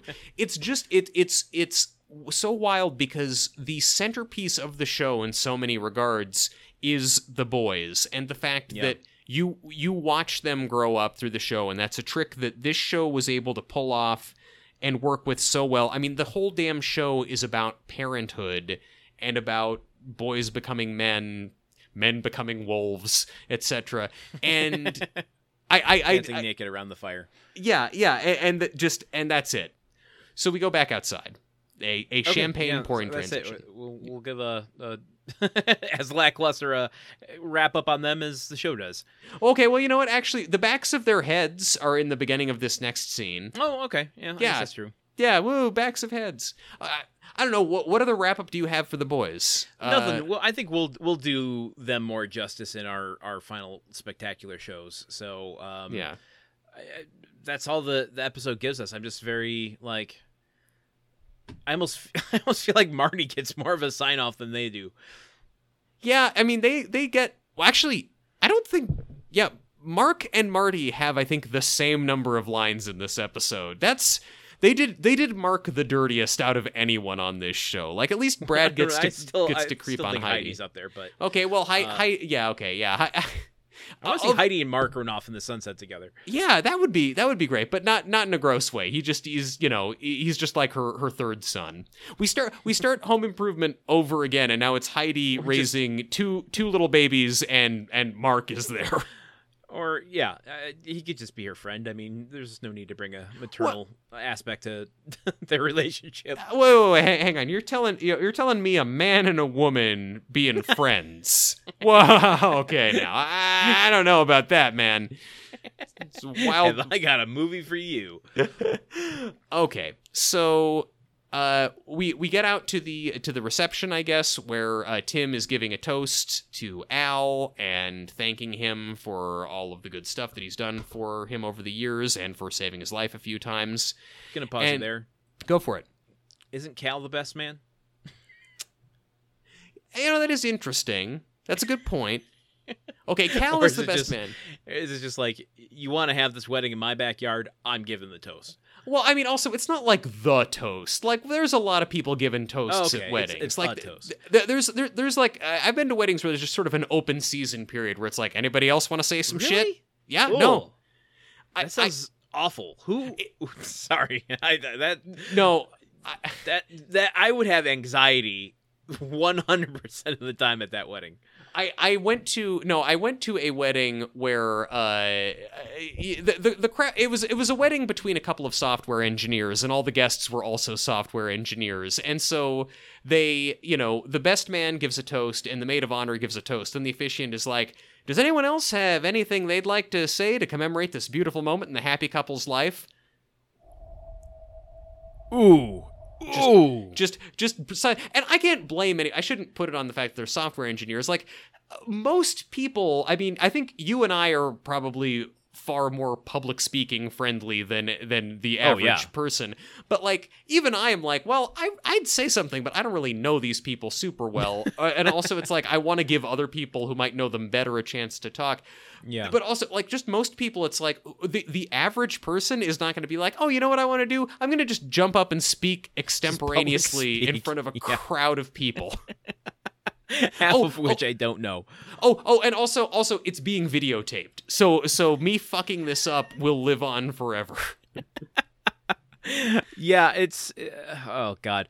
I do these monthly uh, uh, virtual info sessions for um, a bunch of organizations here in Wisconsin, and I've been doing them for a little over a year, and have learned during the Q and A session to just go put your questions in the chat. Mhm. I've developed a few questions that I'm going to get us start us started with, and then I ask the speaker, you know, and we have a conversation. And if a question comes up, I'll read it for them. But I can't tell you how many times early on I was just like, "All right, going to open it up to questions for our speaker who's here visiting for you. Who has anything to say? Oh, Turn your mic on." Uh, God bless you, Landon. You you are an angel because I've been in so many meetings where that happens, and I feel just awful that I don't have a thing and that person's not being asked anything. Thank you for constructing it in a way where both the guest speaker feels uh, appreciated and the audience doesn't feel like they have to come up with shit. That's why I get paid the big bucks, and by the big bucks, I mean the the I get a buck or, or two a day. But it but it's very it's very large. It's it's you know that you know those it those could feed a family of four over the entire winter. That's how they, big the buck is. if they like to eat paper, I guess. Oh, you mean like a stag? I got you now. Um, speaking of stags, what happened to Al's stag party? Huh? I mean, we saw oh, his God, bachelor that's party an episode. Yeah, come on, that's an episode. The whole season should have been wedding prep. The whole season. We didn't need Tim shooting Oh, off a goddamn pencil rocket. Uh, okay, Wow, I've really, I've really brought you to my side on that one. I, you, Uh, I, I've come just yeah. Now that I've seen what else there was to see, I mean, I still I, I I I stand by the fact that that was a very interesting bad episode and a fascinating example of a bad episode. But yeah, now I'm mad for for the opportunity Oh, wow. cost of it. what um, better way to end grunt work than just spending the two hours suggesting things we wish we would have seen instead? Eh, you know what? The, eh, it's like it's like Festivus. The whole thing is just the airing of grievances. um, Well, we did see a Festivus pole a little bit earlier. yeah, Wilson is a big celebrator of Festivus. and, and it's uh, also made of aluminum. Uh, so so uh, Tim gives his nice little toast to Al about you know whatever, and then uh, Al gets up. I, I don't know. It's just it's a pretty anodyne speech. I don't It know. is. It is.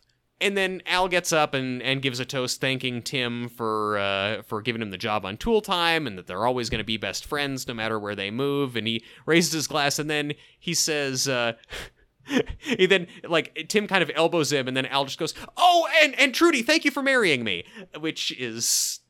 I, very funny. I don't know. I, I, I just I'm gonna miss I'm gonna miss Al. I'm gonna miss Richard Karn. Oh, I am too. Maybe we can find another movie he's in. Uh, maybe. Well, I mean, there's, I mean, there's, there's at least one horse girl movie, right? Yeah, there's at least. There, there are a couple. There are a couple lifetime movies. I think. Yeah, Did yeah. he play Santa Claus once?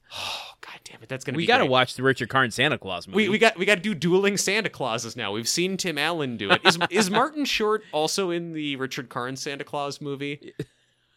I don't know.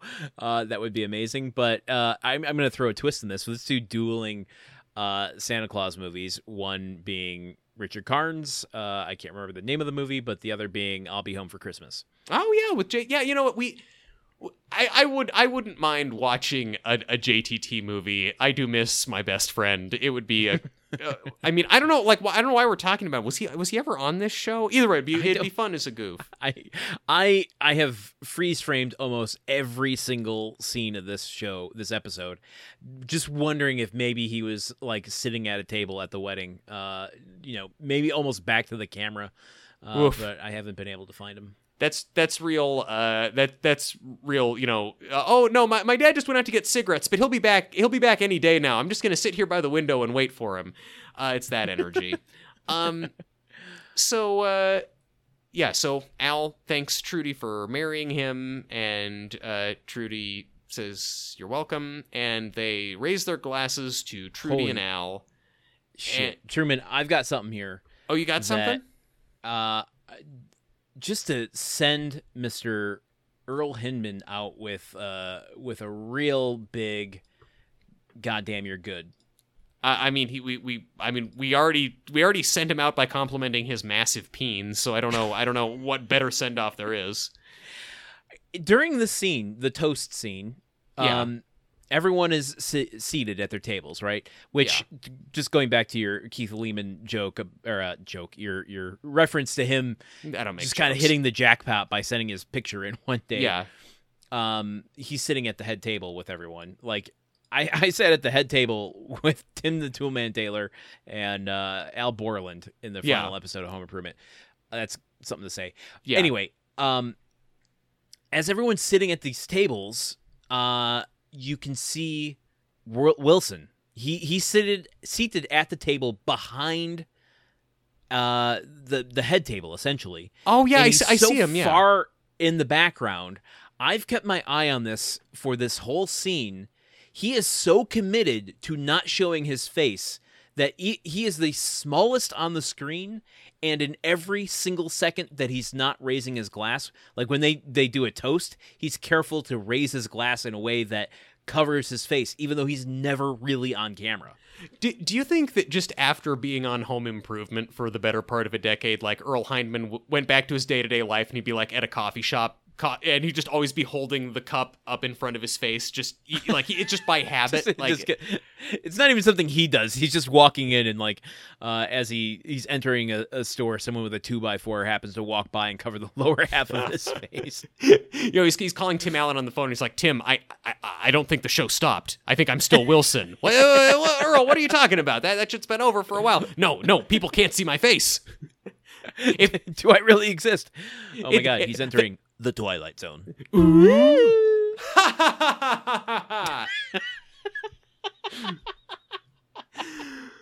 uh, so everybody raises their glasses. Yeah. Um, and and boy, I'm just looking at this at this wide shot. This is the last time you're gonna see most of these people, and it's mainly backs of heads and a bunch of rando kids right at the s- Just right in the front. the- just right up front. Those must be Tim Allen's daughters, right? I don't know. I I don't know. I'm not gonna I'm not gonna speculate. Uh, Yeah. Actually, yeah, maybe because uh uh Tim Allen's daughter was on the Santa Clauses show, Right. So the the brunette kind of looks like it could be. I I can't say for certain, but it's possible. wild, wild.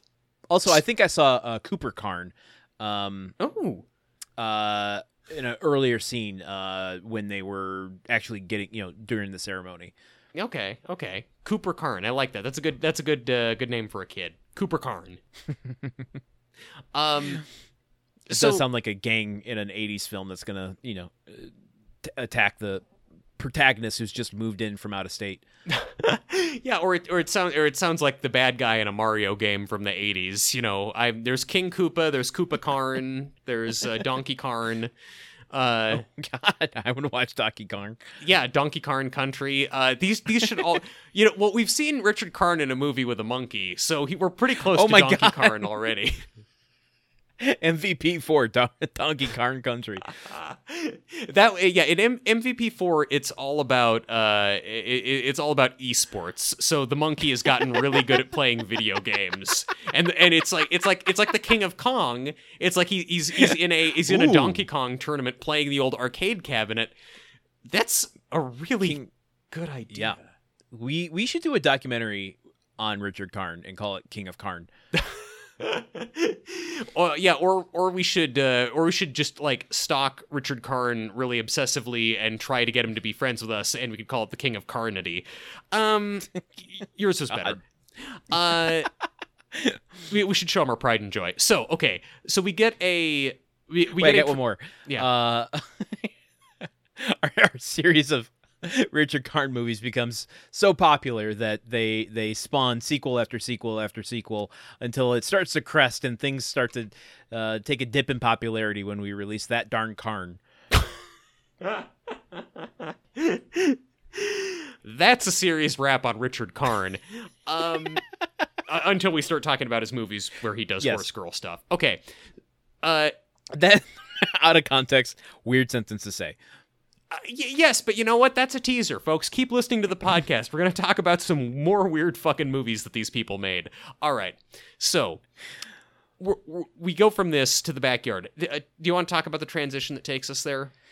Uh, just a, a what looks like a scrap of litter floats through the screen and lands on the ground. Uh, and Jill Jill finds it. It becomes a real item. Now this is the last transition we kind of see. I mean, unless you count Yeah. the thought bubbles. But um, is it ironic? Is it weird? Is it coincidence that a transition? We're always seeing transitions from things that are real into something fake going into the void. This is something from the void coming into the real world. I mean, I don't know if I necessarily agree with that because these are Al's vows that existed in the real world. So a transi- uh, something from the real world went into the void, became a transition, and then came out of the void, Uh, You, a transition, and back into the real world. keep, keep, keep trying to make something out of this land, and keep trying to you, you you look hard enough at it maybe eventually you'll see something interesting. I think it's i think it's just a transition. Uh so sometimes sometimes a transition is just a transition. Um the what's weird to me because it, it it you know it lands on the ground and jill picks it up. Oh al must have dropped his wedding vows and, and she's holding on to them and she says oh we should put them somewhere special. And tim tim offers up the garbage can and she holds on to them. And anyway like as she and tim have the scene which will unfold in a second she's talking to tim and at one point she puts the wedding vows into the pocket of tim's coat. This whole scene, the first time I saw it, and indeed the second time I saw it, I'm kind of watching the wedding vows, and I'm like, okay, we start with the wedding vows as the last scene of the show. What's what does it mean? What do the, what do the vows mean? What are the vows going to come back and do? Do the vows symbolize something? You're like in two minutes, this is going to have some big payoff. Uh, which I'm the I I've, every episode of this show, I'm always expecting there's going to be like a, a, a, a you know more to it than there is. I just don't know why like was it just that they needed something to transition on and so they figured okay it'll be the wedding vow and then we, like we need it to be physically in the scene so we have to have jill interact with it i, I don't know it's it's just weird that they introduced this notion of it'd be a, it'd be a weird existential crisis for the editors to get right at the last second when, when they've literally had claymation sperm holding up signs before. You know what and we didn't get the claymation sperm back for the last episode. What the what's the deal with that? Huh? that might be in the that might be in that blooper uh, episode. That, that might have a have a little montage of transitions. It, it, yeah, that that that claymation sperm blooped out of Wilson's gigantic hog. Um, but she, I, I don't know. It's it's just yeah. She she she it picks it up and just there's this interaction with it and she, the fact that she says oh let's put it someplace special like there's all of this value given to uh, this is the beginning of a lot of confounding things in this scene i don't need to dwell on it because there's so much to dwell upon well okay then what else uh, let, okay let's let's save the last second of what happens here as its own thing let's just talk about uh, and focus on what they're discussing right now like what what's what's the what is the last thing we're getting between Tim and Jill? What what's being translated here? So they're cleaning up the backyard. It's empty now. It's night. The wedding's over. They're commenting on how nice the wedding arch is that Tim built and how it didn't fall down. And they're talking about, oh man, remember the last time we were standing under one of these? Mm-hmm. We were so young. We didn't have kids or anything like this. No idea how our lives would turn out. And then they kind of talk about the way that Tim proposed to her and how if he could do it all again, he would have done it in a more romantic way. And then he asks her to marry him again, and she says no, because I'm already married to the greatest guy in the world. Mm-hmm. And then she and then you know she says they they kiss and she says yeah i you know i know you don't want to go to indiana and he says oh but i do and she says i don't know i just don't want to leave this house and then that leads All right, to yeah. yeah. yeah let's let's pause it there yeah so really the like conclusion to the tim and jill storyline the characters were putting their relationship which this whole show has been predicated on to bed. Yeah. And they are using this idea of a second wedding vow sort of thing. Um, yeah. I, i'm not totally opposed to that idea. Um, it just it feels empty to yeah. a degree. it, like I don't feel like this was it was leading here. It just feels like this is what's occurring in front of my eyes. yeah. Yeah. I uh, don't mean to sound too callous with, with that, but I mean like it's it's sweet, but I feel like I've even seen them do this bit before. Yeah, that and also we're coming off of a clip show where there's a whole lot of montages with soft focus and and sweet music about all of the romantic moments between Tim and Jill and their relationship and all of that. Like so I, I just feel like that ground has already kind of been trod and here in the last three minutes, like obviously Tim and Jill's relationship is important and I'm glad that they're happy together and everything. But the whole time I'm just like, okay, so you're just kind of chatting about how you wish you'd proposed in a more in a more romantic way and i'm like are you gonna move to indiana or not? We have so little time guys. Tell me what what i i know i know about your past. Talk about your future. I need to conceptualize this in my head. This is okay i mean that is the ultimate failure of the episode is that it can't make you see beyond the conflict of the finale to yes. see the like grand closure uh, the you know the the question the answer to the question that the series posed in season 1 even in its pilot can men and women coexist together yeah uh you know they don't really even attempt to address that thesis in the end No. here.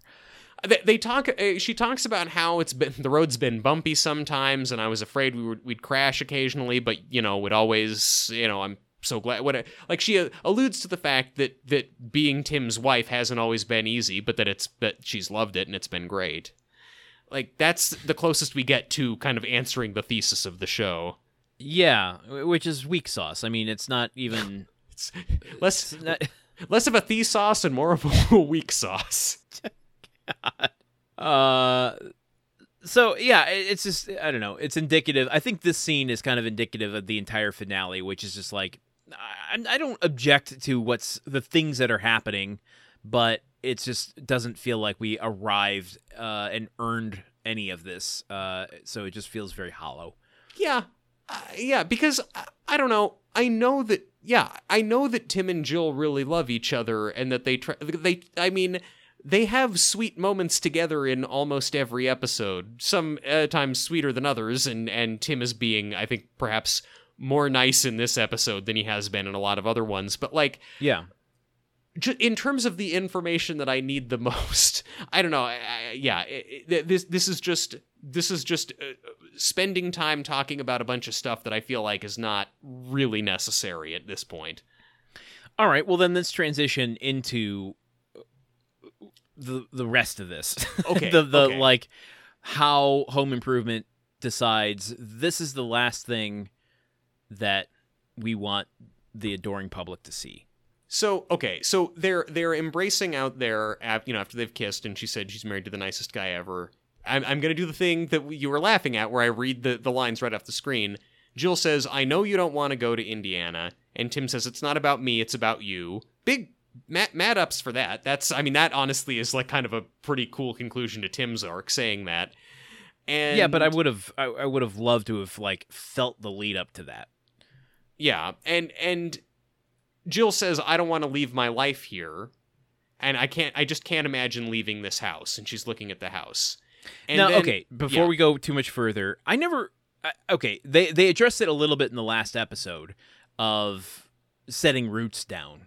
Uh, Sure. that like, and I, I thought that was a really good reason actually for Jill to Yeah. be on the fence about about taking it. They don't give it the room it needs, but of course, it feels weird her to say this house. I mean, she's not okay, let's just call it what it is. I mean, it was a line I think probably written by a man because Sure. women generally don't aren't object focused. yeah, So, uh to to be to to say the house rather than, you know, what we've built here or, you know, all the memories here or it just it feels weird for her to say the house because it just feels like such a contrived lead in to Well- Tim's thought. I mean, yeah, but, but you know, also the the house could be like the, the house could be a stand-in for this home that we've built, or she could be saying the house but thinking of all the things inside it. I I don't know. I, I I'm gonna wade into this concept of who's object focused and who who isn't, but I.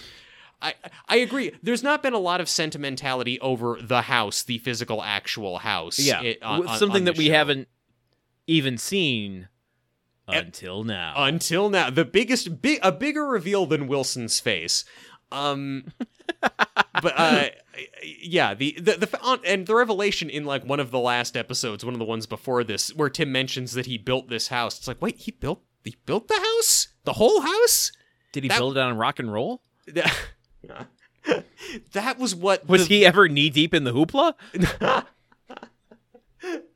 I mean, I, I feel I feel like we've been knee deep in his hoopla for so much of the series. So fucking true. Um, okay, but so she says she doesn't want to leave this house, and Tim turns and and starts looking at the house really hard, squinting at it, kind of frowning and and shifting his head around and everything, like uh, giving it a whole lot of thought. And then No grunts, surprisingly. n- no grunts.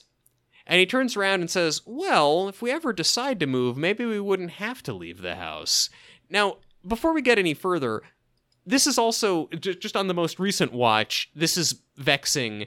So wait, did is this scene, is this moment right here supposed to be them deciding not to leave? Because she uh, says she doesn't want Right. to leave the house, and now Tim's saying, if we ever decide to move. So wait, does that mean that, that they've now decided not to move? Like, like it the, the the the the fate of the main characters in the last seconds of the show should not be something that requires me to like parse out the meanings of individual words like I'm in a constitutional law case or something. Like I, I shouldn't it shouldn't take three viewings for me to figure out what's actually happening. Because even if the show is trying to say no, they've decided to stay, then I don't know why we get the thought bubble that leads us to what we see next. Like, why did we decide we had to see this?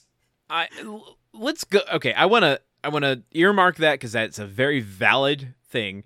But let, let's give everyone context for what we do see, and then let's cycle back and, and push our way through to the end. If we ever decide to move, we wouldn't necessarily have to leave the house. Jill, what does that mean? Extreme close up on Tim. Cartoon thought bubble pops up, and we see, holy fucking shit, it's the house from Home Improvement. It's on the back of a flatbed truck. What the fuck? Uh, it's video footage of a truck hoisting a, a prefab home, I guess. And uh, we then get a shot that it's Tim and Jill in the cab of the truck, and Jill's saying, Are we going to drive this thing the whole way? And Tim goes, No, don't be ridiculous. There's faster ways to get there than by land. Like what? Then we get a shot of a of the truck with the house on it on a barge getting towed down a river super fast. And we hear Jill saying, I didn't know a tugboat could go this fast. And Tim says, It can if it's got more power. and they're being chased by the grunt creep on like a on like a little uh, uh, bicycle helicopter thing. And the screen Which we've fades seen before. and the screen fades to black, and the last thing we see is the grunt creep flying around in the in the black void. Okay, That's it. so lots lots to lots to unpack there, and I have a revela- revelation of my own to It's deliver gonna be a- in a second. it's going to be a three-parter episode. Everybody, talk. just the, the rest are going to be just talking about these last thirty seconds. Uh, so I want to go back. I, I wanted context for what actually con- happens uh, before we we really dig into the idea that we don't know what happens at all. Yeah. Yeah, This idea, because in Tim's thought bubble, they are moving, yes, and let's not talk at all about when the house is on the the flatbed. It's clearly in the parking lot of a of a movie studio Yes. and not in a backyard or a, Yeah. a neighborhood. yeah, of course, of course.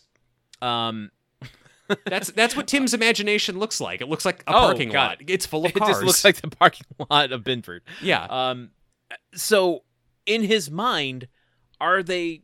They are moving because they're moving the house. yeah, Uh, We're supposed to take this as just this isn't really happening. This house Yeah. moving isn't really a thing that's occurring. yes, It's it's a potential thing that could occur in Tim's brain. yes. It's Okay. It's a, a So watching them move isn't actually happening. What we leave them on is the what that that tricky question you said. If we ever decide to move, maybe we wouldn't have to leave the house. Yeah, so it just like so that's many. Like, that's the last bit of reality. I just want to I want to hone in on that part. That's the last bit of reality we see on the show. Yeah, yeah, tr- exactly. It- it- this is the last moment before we fall into Tim's brain. Um, And in Tim's brain, any dialogue that happens is all part of the fantasy. yes, okay, all right. Okay. So yeah, we don't know after all of that if they like it, if Jill's taking this job or not. if the if the show's Did she, intention, wait, did she ever call Dr. Hanover and agree and accept the job? she told Wilson she was gonna, but we never saw it happen. like, so so uh, like if the intention of the show with that last scene in reality of them in the backyard is that we have decided to stay here because Jill doesn't want to leave the house, then they immediately undercut that emotional moment like and and fundamentally confuse everyone. The the 35 million people who watched the finale of the show that's an actual number they confused everybody by then showing them trucking the house away. Be- because Which- like well it's like because i don't i think just on your first viewing a lot of people probably aren't going to catch or think about oh this is supposed to be happening in tim's head and and furthermore like if you show the characters doing this thing people are just going to assume that it happened so if like if the big revelation of the Mhm. moment it it's like if at the end of casablanca she's like i'm going to get on the plane with him And then as Bergman is is on the jetway of the plane, about to get on the plane, you see a thought bubble come up and her walking back down the jetway and running into Humphrey Bogart's arms, and then the end comes up. It's it's like wh- wh- wait what? Like if you if if you end on a little weird, dr- I I I want I want to see that ending at Casablanca. I want to see more movies ended that way. With with a character have making a decision and then having a fantasy that directly undercuts the decision they just Yes, made. exactly. that sounds amazing. Um, so well, what you're saying dovetails into my revelation, and Mhm. I've this is a long time coming. Uh, bringing this up, uh, boy. I mentioned it a couple episodes ago, but I also mentioned it way back in season one. Oh man, I wish I could remember what episode it was, but we had watched. We were dis- we were dismantling the theme song at one point. at many points we've done that. I I had a, a moment where I went, oh, I just recognized something that I think they might be alluding to that happens in the final episode. I remember you saying that. Okay, my memory of this was that they airlift the house out a la the way they do it in the opening theme song. for season one where there's all the propellers on the house. Yeah, exactly, exactly. I remember it being airlifted out and brought over the sea. Um, now that clearly doesn't happen. The house does get moved, you know, so that I didn't. I remember them moving. So Yeah. I, I'm trying to like support your point of like my 30 year takeaway after I saw it for the first time before we started doing this was they moved to Indiana. I saw the house go. yeah, And what what's kind of interesting here to me is we're seeing the house being moved, but the home improvement logo, you know, the grunt creep, is in his little flying machine. yeah. So my brain kind of pushed all of that together. Mm-hmm. Mm-hmm. Like you, so you, oh, uh, you saw the home improvement sign flying, and you assumed that the house was flying. That my brain, yeah, my brain migrate or it, it just mushed together the idea that the house is being transported and that the house is flying a la the home improvement logo. Yeah. I mean, when I saw when I saw the thought bubbles popping up and Tim saying we wouldn't have to leave the house, my initial thought the first time was like, "Oh my god, is he going to put a million propellers on the house like in the opening credits?" Like that would be I would have no complaints if the if the ending I agree. of the show then just tied back into the opening credits for the first season. and I, there, there's something. I mean, budgetarily, how do you fucking do that? I don't know, but uh, I mean, I I almost would have taken like a claymation version of it, uh, because you know at that point, who cares? But um, to have that tie a little bit into Tim's idea of more power, like all we really get here is a boat going fast for him to go more power. We don't Yeah. really see anything, you know, souped up. We don't see any kind of Frankenstein version of a machine to move a house. It's just, oh, there's a house on a barge going Yeah. fast down the river. okay P- putting propellers on airlifting a house whether it's by attaching propellers to it or having helicopters pick it up and fly it away that is much more of a Tim Taylor move than just putting it on a barge. I, w- w- since when has Tim been into barges? Um, the, I, I don't know. I've been, that Navy episode at sea. I, I guess, I guess, I guess that's true. Or and when he was trying to promote Al as a pitchman, I guess there was that whole thing about how like, uh, oh, they were going to go Sailors like him. yeah, yeah, sailors like him. But the the, the the the big thing that gets me about the the truck on the barge is that Bloomington, Indiana is not a place you can get to on a boat. It's not possible. The thing about the Midwest land, and Now- let me now, explain hold on. you. You don't know that. You don't. Hold on. You don't know this. You. I do know this. I've looked at a map. I know where oceans and rivers and lakes are. They're not in Indiana. That's for Hold on, goddamn on. sure. let me let me take a crack at this. you can hop in to what is that Lake Superior or is that Lake Erie? Hey, and you go there, like counterclockwise through the Great Lakes over into Chicago, uh, and drive your little truck off of uh, off the barge there and drive it from Chicago to Bloomington. that's gonna that's gonna add so much time. It is so ridiculously inefficient. If you just But you can Royal do it. Oak, you drive south straight, You get Bloomington, Indiana. By the way, that's that's southern Indiana. That's south of Indianapolis. I looked at maps to to figure out how pissed off I am about this. There's no. It makes no sense to put a truck on a barge. No but sense. it's a fantasy. It's a fantasy sequence. well, you know what? I I I, I don't know, man. I th- this, this is this is the weirdest thing Tim has fantasized about since he fantasized about fucking a manatee. Um, uh, okay, here here's a question I have to ask. This is just something grunt work demands. okay, This is the first time we've seen the house. yeah, Uh, we Yeah. get two shots of it. One is the flatbed pulling out of the parking lot. That you see the front of the house a little bit there, Yeah. and then you get the back side of the house um, uh, when it's on the barge. Is this at all what you pictured?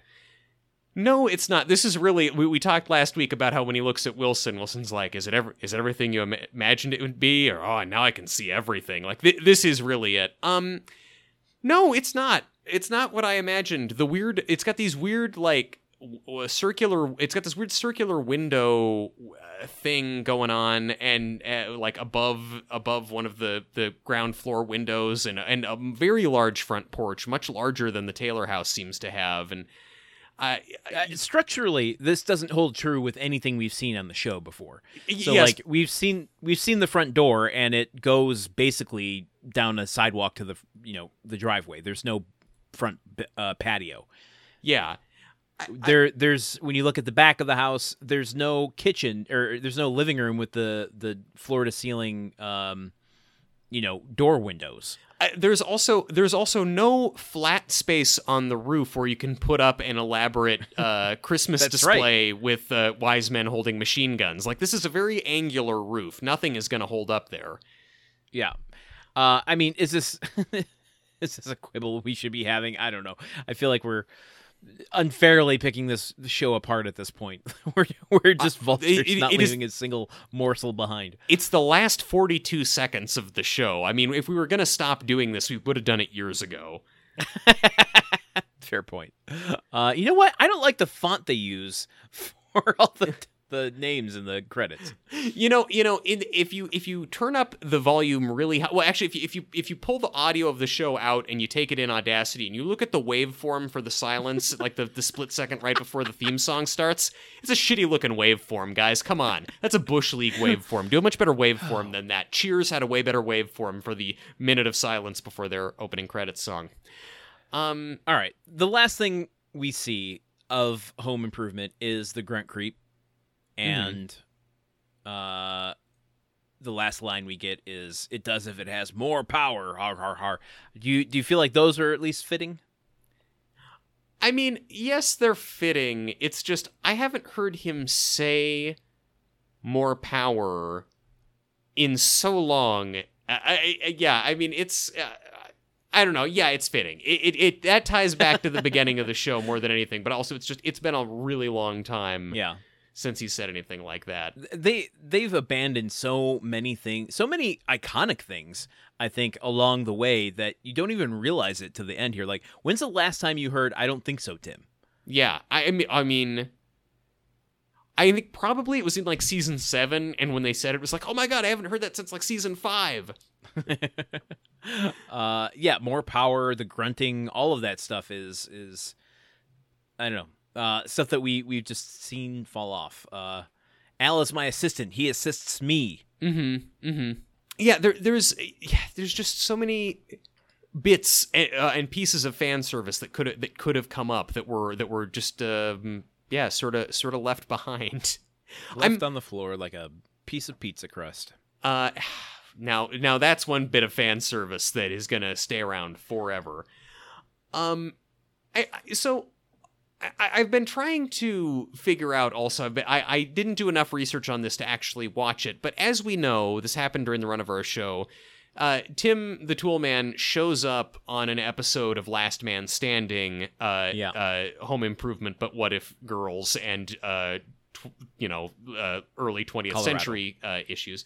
Uh, and so so he shows up there and I've been trying I've been trying to look at like recaps of it or something to figure out uh, you know what what the deal is. you have hulu you can watch it Yeah, no, it's not it's not a matter of my ability to watch it. It's more about my willingness to watch it. I don't I don't want to let me let me spend more time it takes to watch the episode to research it. to listen. Here's the thing. Do you not remember I watched that episode a long time ago? and We No, talked I- about it on the show. Yeah, no, I remember we talked about it on the show, and I remembered the contours of it. Uh, so basically, this this I think is the answer to the question that's been bedeviling us for so long. Reading this recap, uh, you know, they're talking about the episode. Uh, Tim tells Mike Baxter that he decided to come out from Detroit to do the job after learning it was at the house of this outdoor guy he's heard just looks just like him. So that that's the explanation for why Tim is in Denver, the setting to of fix Last to, Man Standing. to fix to fix a garbage disposal. yeah, uh, it's Wrap great. your head around that. Great, great bits, great bits. But so he moved. He came out from Detroit. So he didn't come out from Indiana. So maybe this is meant to suggest to us that they didn't move, and that all of this, uh, yeah, uh, uh, you you had to you had to wait until like I don't know what 2018 to to find out whether they they Mhm. really moved or not. But he also does a tribute, as you probably talked about. He uh he uh gives a tribute to Wilson and talking about his old neighbor who passed away, who he misses, which is kind of sweet. Yeah, uh, I don't know what to say to that. I mean, that's depressing. Uh, let, let's, you know what? As our gift to the people who've listened to our show and to ourselves, let's paint a prettier picture. Okay. They could, they could still, he could still be coming from Detroit, but let's say that maybe Jill had that job in Indiana and was real successful, and uh, Tim cut his chops on being a handyman for Mhm. people. Yeah. Um, that's why he has the the ability um, in a you know kind of contract freelance schedule to be able to go to Colorado uh, during this episode. But after having a long career of her own practice, because let's remember she's getting into it kind of later Yeah. in life. You know, she's going to be maybe close to 70 uh, Mhm. by the time that's happening. I would imagine she's close to retiring, if not retired. yeah. Maybe they decided, you know what, our entire family's still in Michigan. If we're gonna retire, let's let's go back home. Let's go back to where everyone is. Yeah. Okay. Okay. That could make sense. Uh, I, I- I've got an alternate rosier picture for you. Okay, D- or if that, oh, here's my Sad more rosy. Uh, so they move to Indiana, Mm-hmm. uh, and then uh, Jill divorces Tim, and Tim moves back to Detroit. Because because listen, I'm not seeing they they mention in this recap that oh he talks about his neighbor Wilson. He sure as hell doesn't seem to mention his wife Jill that I'm aware. Do you remember him talking about Jill in the episode? I mean, it's been years since I've seen it. I I don't know. But, I will but say you tend kinda, to remember things. He kind of had. I could be. I mean, retroactively saying this, but Eh? he kind of had divorce energy about him. Yeah, didn't he? Didn't he? Although, although to to be fair, a certain some sometimes actors bring an energy into the characters that they play that is more just coming from how they are. yeah, but he's playing against himself. Don't forget that. yeah, he's playing. Yeah, yeah, yeah, I know he's playing against himself, but also I would say that that that Mike Baxter seems to have kind of divorced guy energy, even though he's married. So I, I don't know. I It- well, you know what's interesting about that pairing uh, of his two characters is like he when I would imagine as Tim Allen, you're like, well, how do I reapproach the Toolman character in a way that differentiates him from Mike Baxter? Because when they're side by side, we're gonna the the differences are gonna be highlighted, right? yeah, and interesting to me that he plays Tim as a much more lovable character, which made me go like, I'm glad I didn't ever end up watching more of Last Man Standing than I did because if if Mike Baxter's the kind of grouchy bastard of the two, I'm not sure I could handle. Uh, yeah, no, that's why I don't want to watch even the one episode that's germane to the podcast I've co-hosted for six years. Seven years, seven and a half Seven years. years. Oh my god, I don't even know, man. Oh shit, we we missed an anniversary in there. It was- Um, they got sucked into the pandemic. oh god. Um, well, I think that's it. what? What? What do you want me to say, man? nothing nothing. That's just the most perfect way to, transition out of talking about home improvement is the general confusion that you bring to the end of any podcast, which is it just warmed my heart. Is all. Just- I, I don't know, man. I, I mean, like, it's not like the end of our podcast. Like, this will keep going. You'll have plenty more That's true. opportunities for me to be confused by things. But, I mean, Well, I I, I have one more question for you, which Yeah. I, I kind of wish wasn't the last question I was going to ask you about this episode, but um, you know, we're going out. It's an Al question, so I feel like that's a pretty positive thing. yeah. Um, were you surprised? Well, I, no, this feels. As the words are coming out of my mouth, I realize it's a stupid question, but oh, yeah. al- I love it. We've seen Al on the altar once before, and that really surprised you that they didn't go through with it. Yeah. So, w- were you having any thoughts about seeing Al on the altar again? I mean, I can't imagine you would have thought this wasn't going to happen. No, I, I, I didn't for a sec. I would never have bet against them getting married the way that Marty did.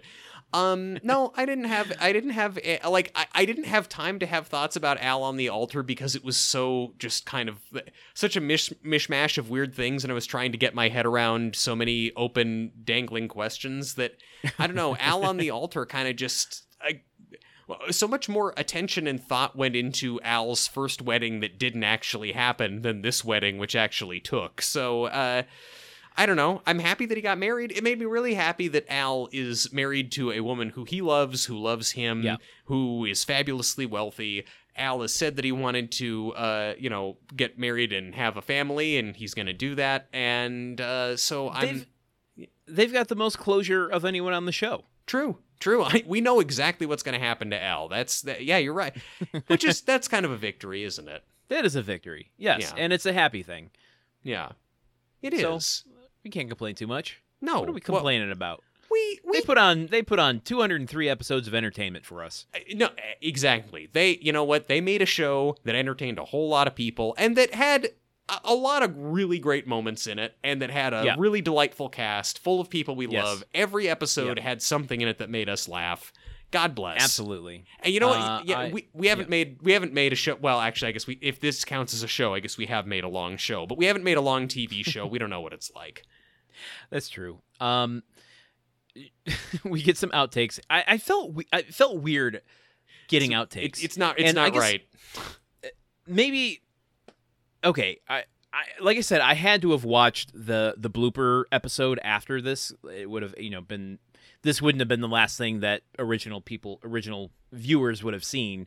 There was the half hour blooper outtake, you know, additional footage uh, episode Mhm. that came out right after this. And what I remember is not outtakes at the end of this, but there's a, a curtain call um, where all of the actors come out and take their bows, and Wilson uh, With- with comes out holding his little plastic fence. He takes his bow and removes the the fence, and you Yeah, see his face for the first time. yeah. You talked about this last week. Yes. Oh, I did. Yeah. Okay. So that's that's what I remember. Uh, but clearly, I, my brain just erased the fact that there were outtakes at the end of this. Uh, I hate I hate that the outtake we get is like the alternate reality we've been asking for forever. Where Tim is giving the the wedding toast to Al and Heidi, not Al and Trudy. Yeah. yeah, yeah. Exactly.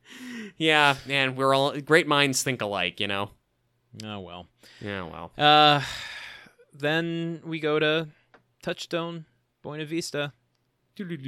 Ding. Etc. Oh. And Home Improvement just closed down on my computer screen for the last time. You know what? I'll do it too. Bloop. Oh. Well. So, uh, sit here in abject silence for another couple hours. Just I was gonna just gonna have a, a sentimental pause for a Oh. second before Okay, I, I launched into um, next steps for us. Yeah. Um, so we've got some things on the horizon. Uh, we've got our season eight super spectacular coming Woo. up in a few weeks. Woo. Uh, we're gonna take a, a week or two off here to recalibrate, to uh, uh, just feel the feels of being done with home improvement. Mm-hmm. Yes. Um, then we'll we'll come back with with the season eight super spectacular. yeah. Then uh, we're gonna go into some movies for a Oh, while. boy. Oh boy. And uh, Truman, I've got a surprise for you that Mm. I can't wait to uh, reveal, but uh, that that's gonna that's gonna have to. Um, and then we're gonna wrap up. Uh, once we're done going through some movies, we're we're not ready to announce the next show yet, but I will Nope. just say we're getting the chess pieces on the board, and Oh, yeah. we're we're gonna cover some movies until we can get that thing right where it needs to be to launch it. Uh, Mhm. So we'll have a we'll have a whole announcement with a release date and all that stuff, so you can prepare um, in the interim. But You can you know, buy you know buy dry goods and uh, you know tape Yeah. up the windows of your house and everything. Get your Make sure storm you- shelter ready. get clean water, yeah, all that stuff. Put on need. clean underwear. Yeah. I think three days into the apocalypse, you're just done with underwear. okay. Wow. This is th- th- this is what our next podcast is going to be about. Is uh, discussing uh, discussing Landon's uh, uh, predilection for going commando in a crisis. Um, wow. Okay. So uh, what was I saying? Uh, we're gonna do movies until then, but we're gonna we're gonna do a big grunt work wrap up. Yep. So not a wrap up of Home Improvement, which will be the season eight specter spectacular, but like a grunt work s- series spectacular. Yeah. Uh, and we're gonna have a lot of fun memories in that one. Uh, I hope it won't be a clip show, but um, it it'll be a nice summation, I think, of everything this show has been about. So yeah. uh, that's kind of what the the overarching plan for the next couple weeks, months might look like. Uh, so just be prepared. Um, I guess. Is there anything you want to add to that, Sherman? I mean, no. I well, I the only other. Th- I mean, I have one piece of of grunt work housekeeping that I have to add that's very important. Okay. Uh, I think we're there, except to say that you know I think for the time being, while we do the movie episodes, we'll continue doing the Gruntwork Nights. But there will be a point at which we we will have a, a finale Gruntwork Nights episode as well. Yeah, yeah, exactly. And thank you to all of you who have been uh, who have been along for that ride. All of you patrons. Really, thank you to all of you just who have been listening continue to, to be. this ride. Yeah, and continue to be. Yeah, yeah, absolutely. Don't stop now, for God's sake.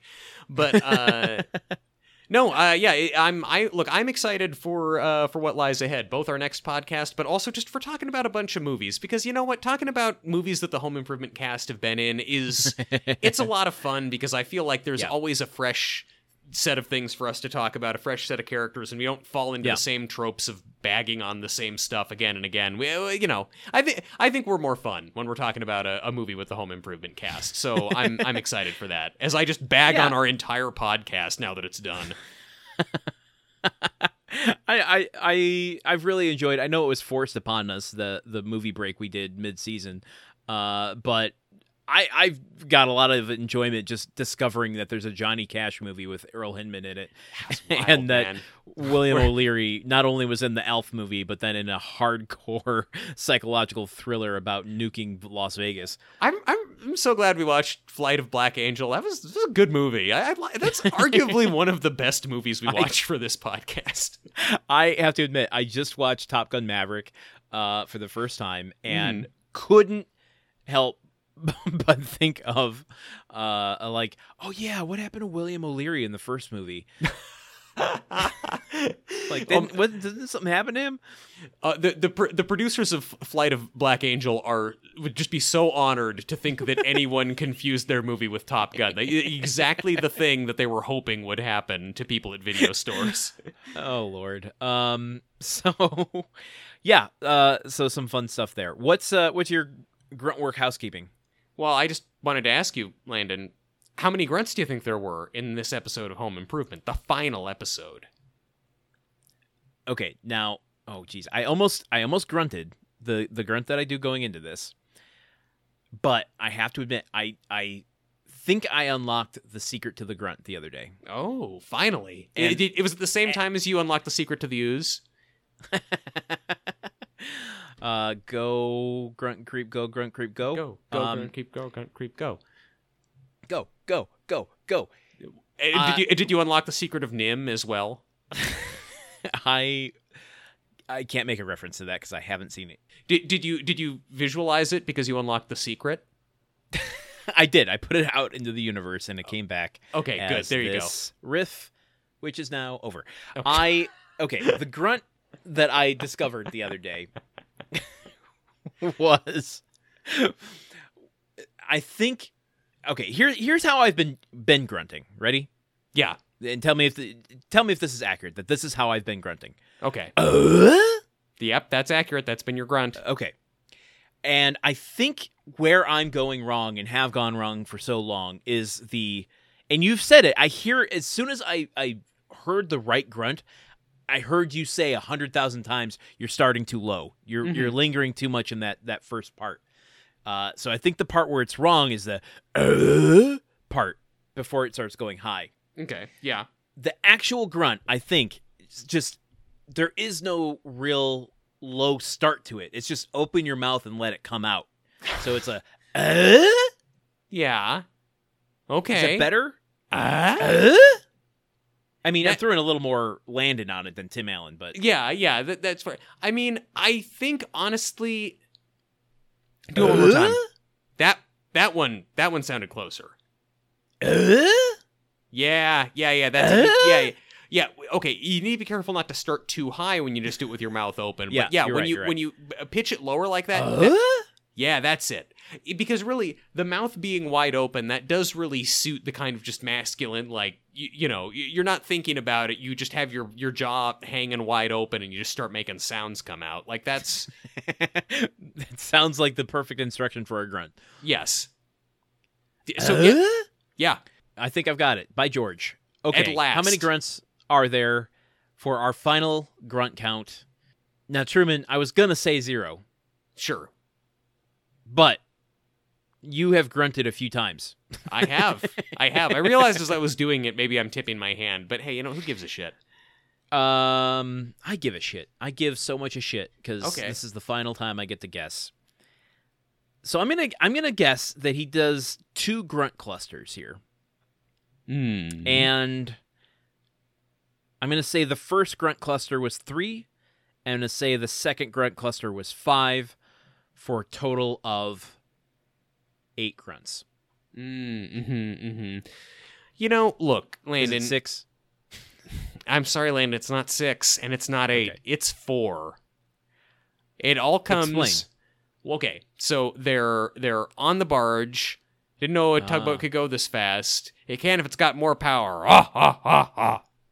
Four grunts. It's a Ah. one. It's a it's a three grunt cluster with then a fourth one just tacked on the end, and that's the last sound we hear. Now, does it count if it's in a fantasy sequence?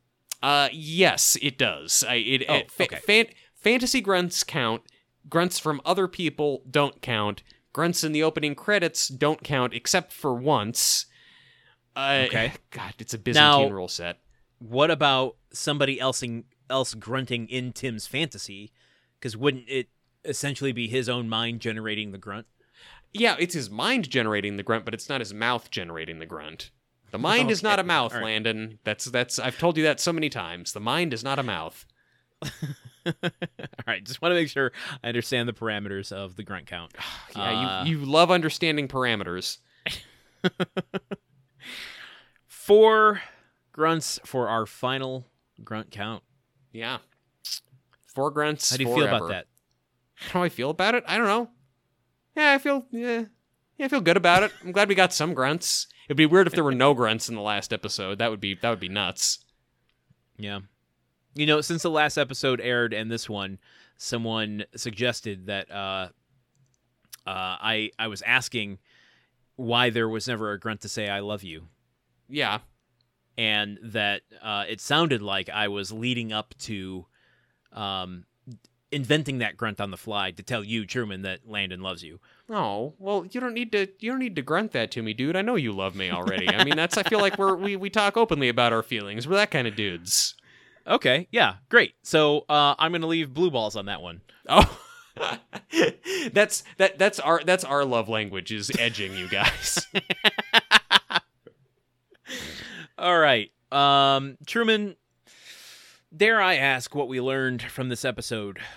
Uh, we learned that it's important to when you make a decision, a big life changing decision, eventually you need to commit to it. It's totally understandable to have some trepidation and to waffle a little bit, but at some point you, you need to just commit to the thing, especially when you've got kids who are trying to figure out what their lives are going to be and, and people are trying to make plans. Uh, so if you're going to move to a place, move to that place. If you're not going to move to that place, don't move to that place. But don't keep going back and forth about it for multiple episodes.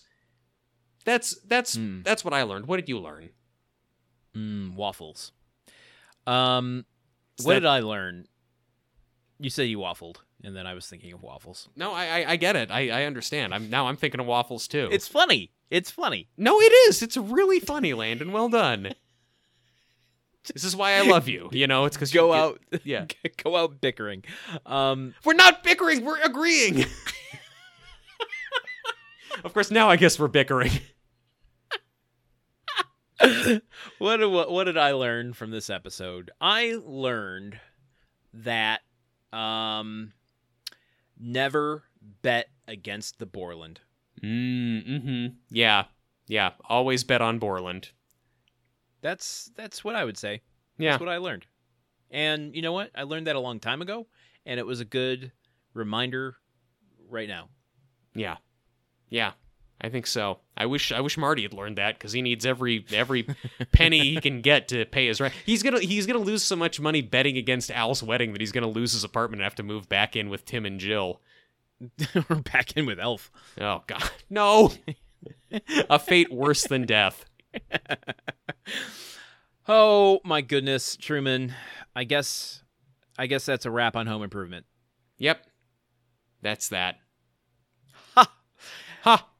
So this is uh I guess not the last time I'm doing the outro, but um I'll I'll go into the outro now Yeah, if you if you don't mind. yeah. No, I'm just uh, turn, turning on off all the lights on our corners one by one. All right. Thank you to our patrons who make this show possible, who have made this show possible, and hopefully will continue to make this and the next show possible. You can become an official Grunthead sponsor over at patreon.com slash gruntworkpod, where for as little as $1, you can get access to our entire Gruntwork Nights archive. That's 235 episodes just waiting for your listening delight. Leave us a rating review if you've never done it in the entirety of listening to our show on Apple Podcasts or wherever you listen to podcasts. Give us a five star. You don't have to write anything. Yeah. But if you do write something, write something nice. Yeah, I agree. and you can please. say hi to us over on Instagram at gruntworkpod. Or you can email us, uh, I guess, because I won't be updating Gruntwork uh, pod on Instagram um, once we're done with the show. So those of you in the future, I guess you can email us at gruntworkpodcast at gmail.com. Yeah, see see if we respond.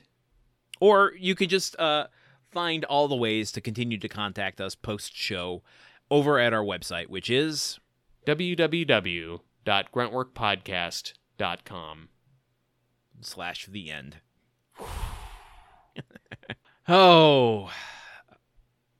And until next time, when we bring you the season 8 super spectacular, I've been Landon Solano. I've been Truman Capps, and remember that despite all of our grousing and kvetching and complaining over the years, making this show has been one of the most enjoyable experiences of our lives.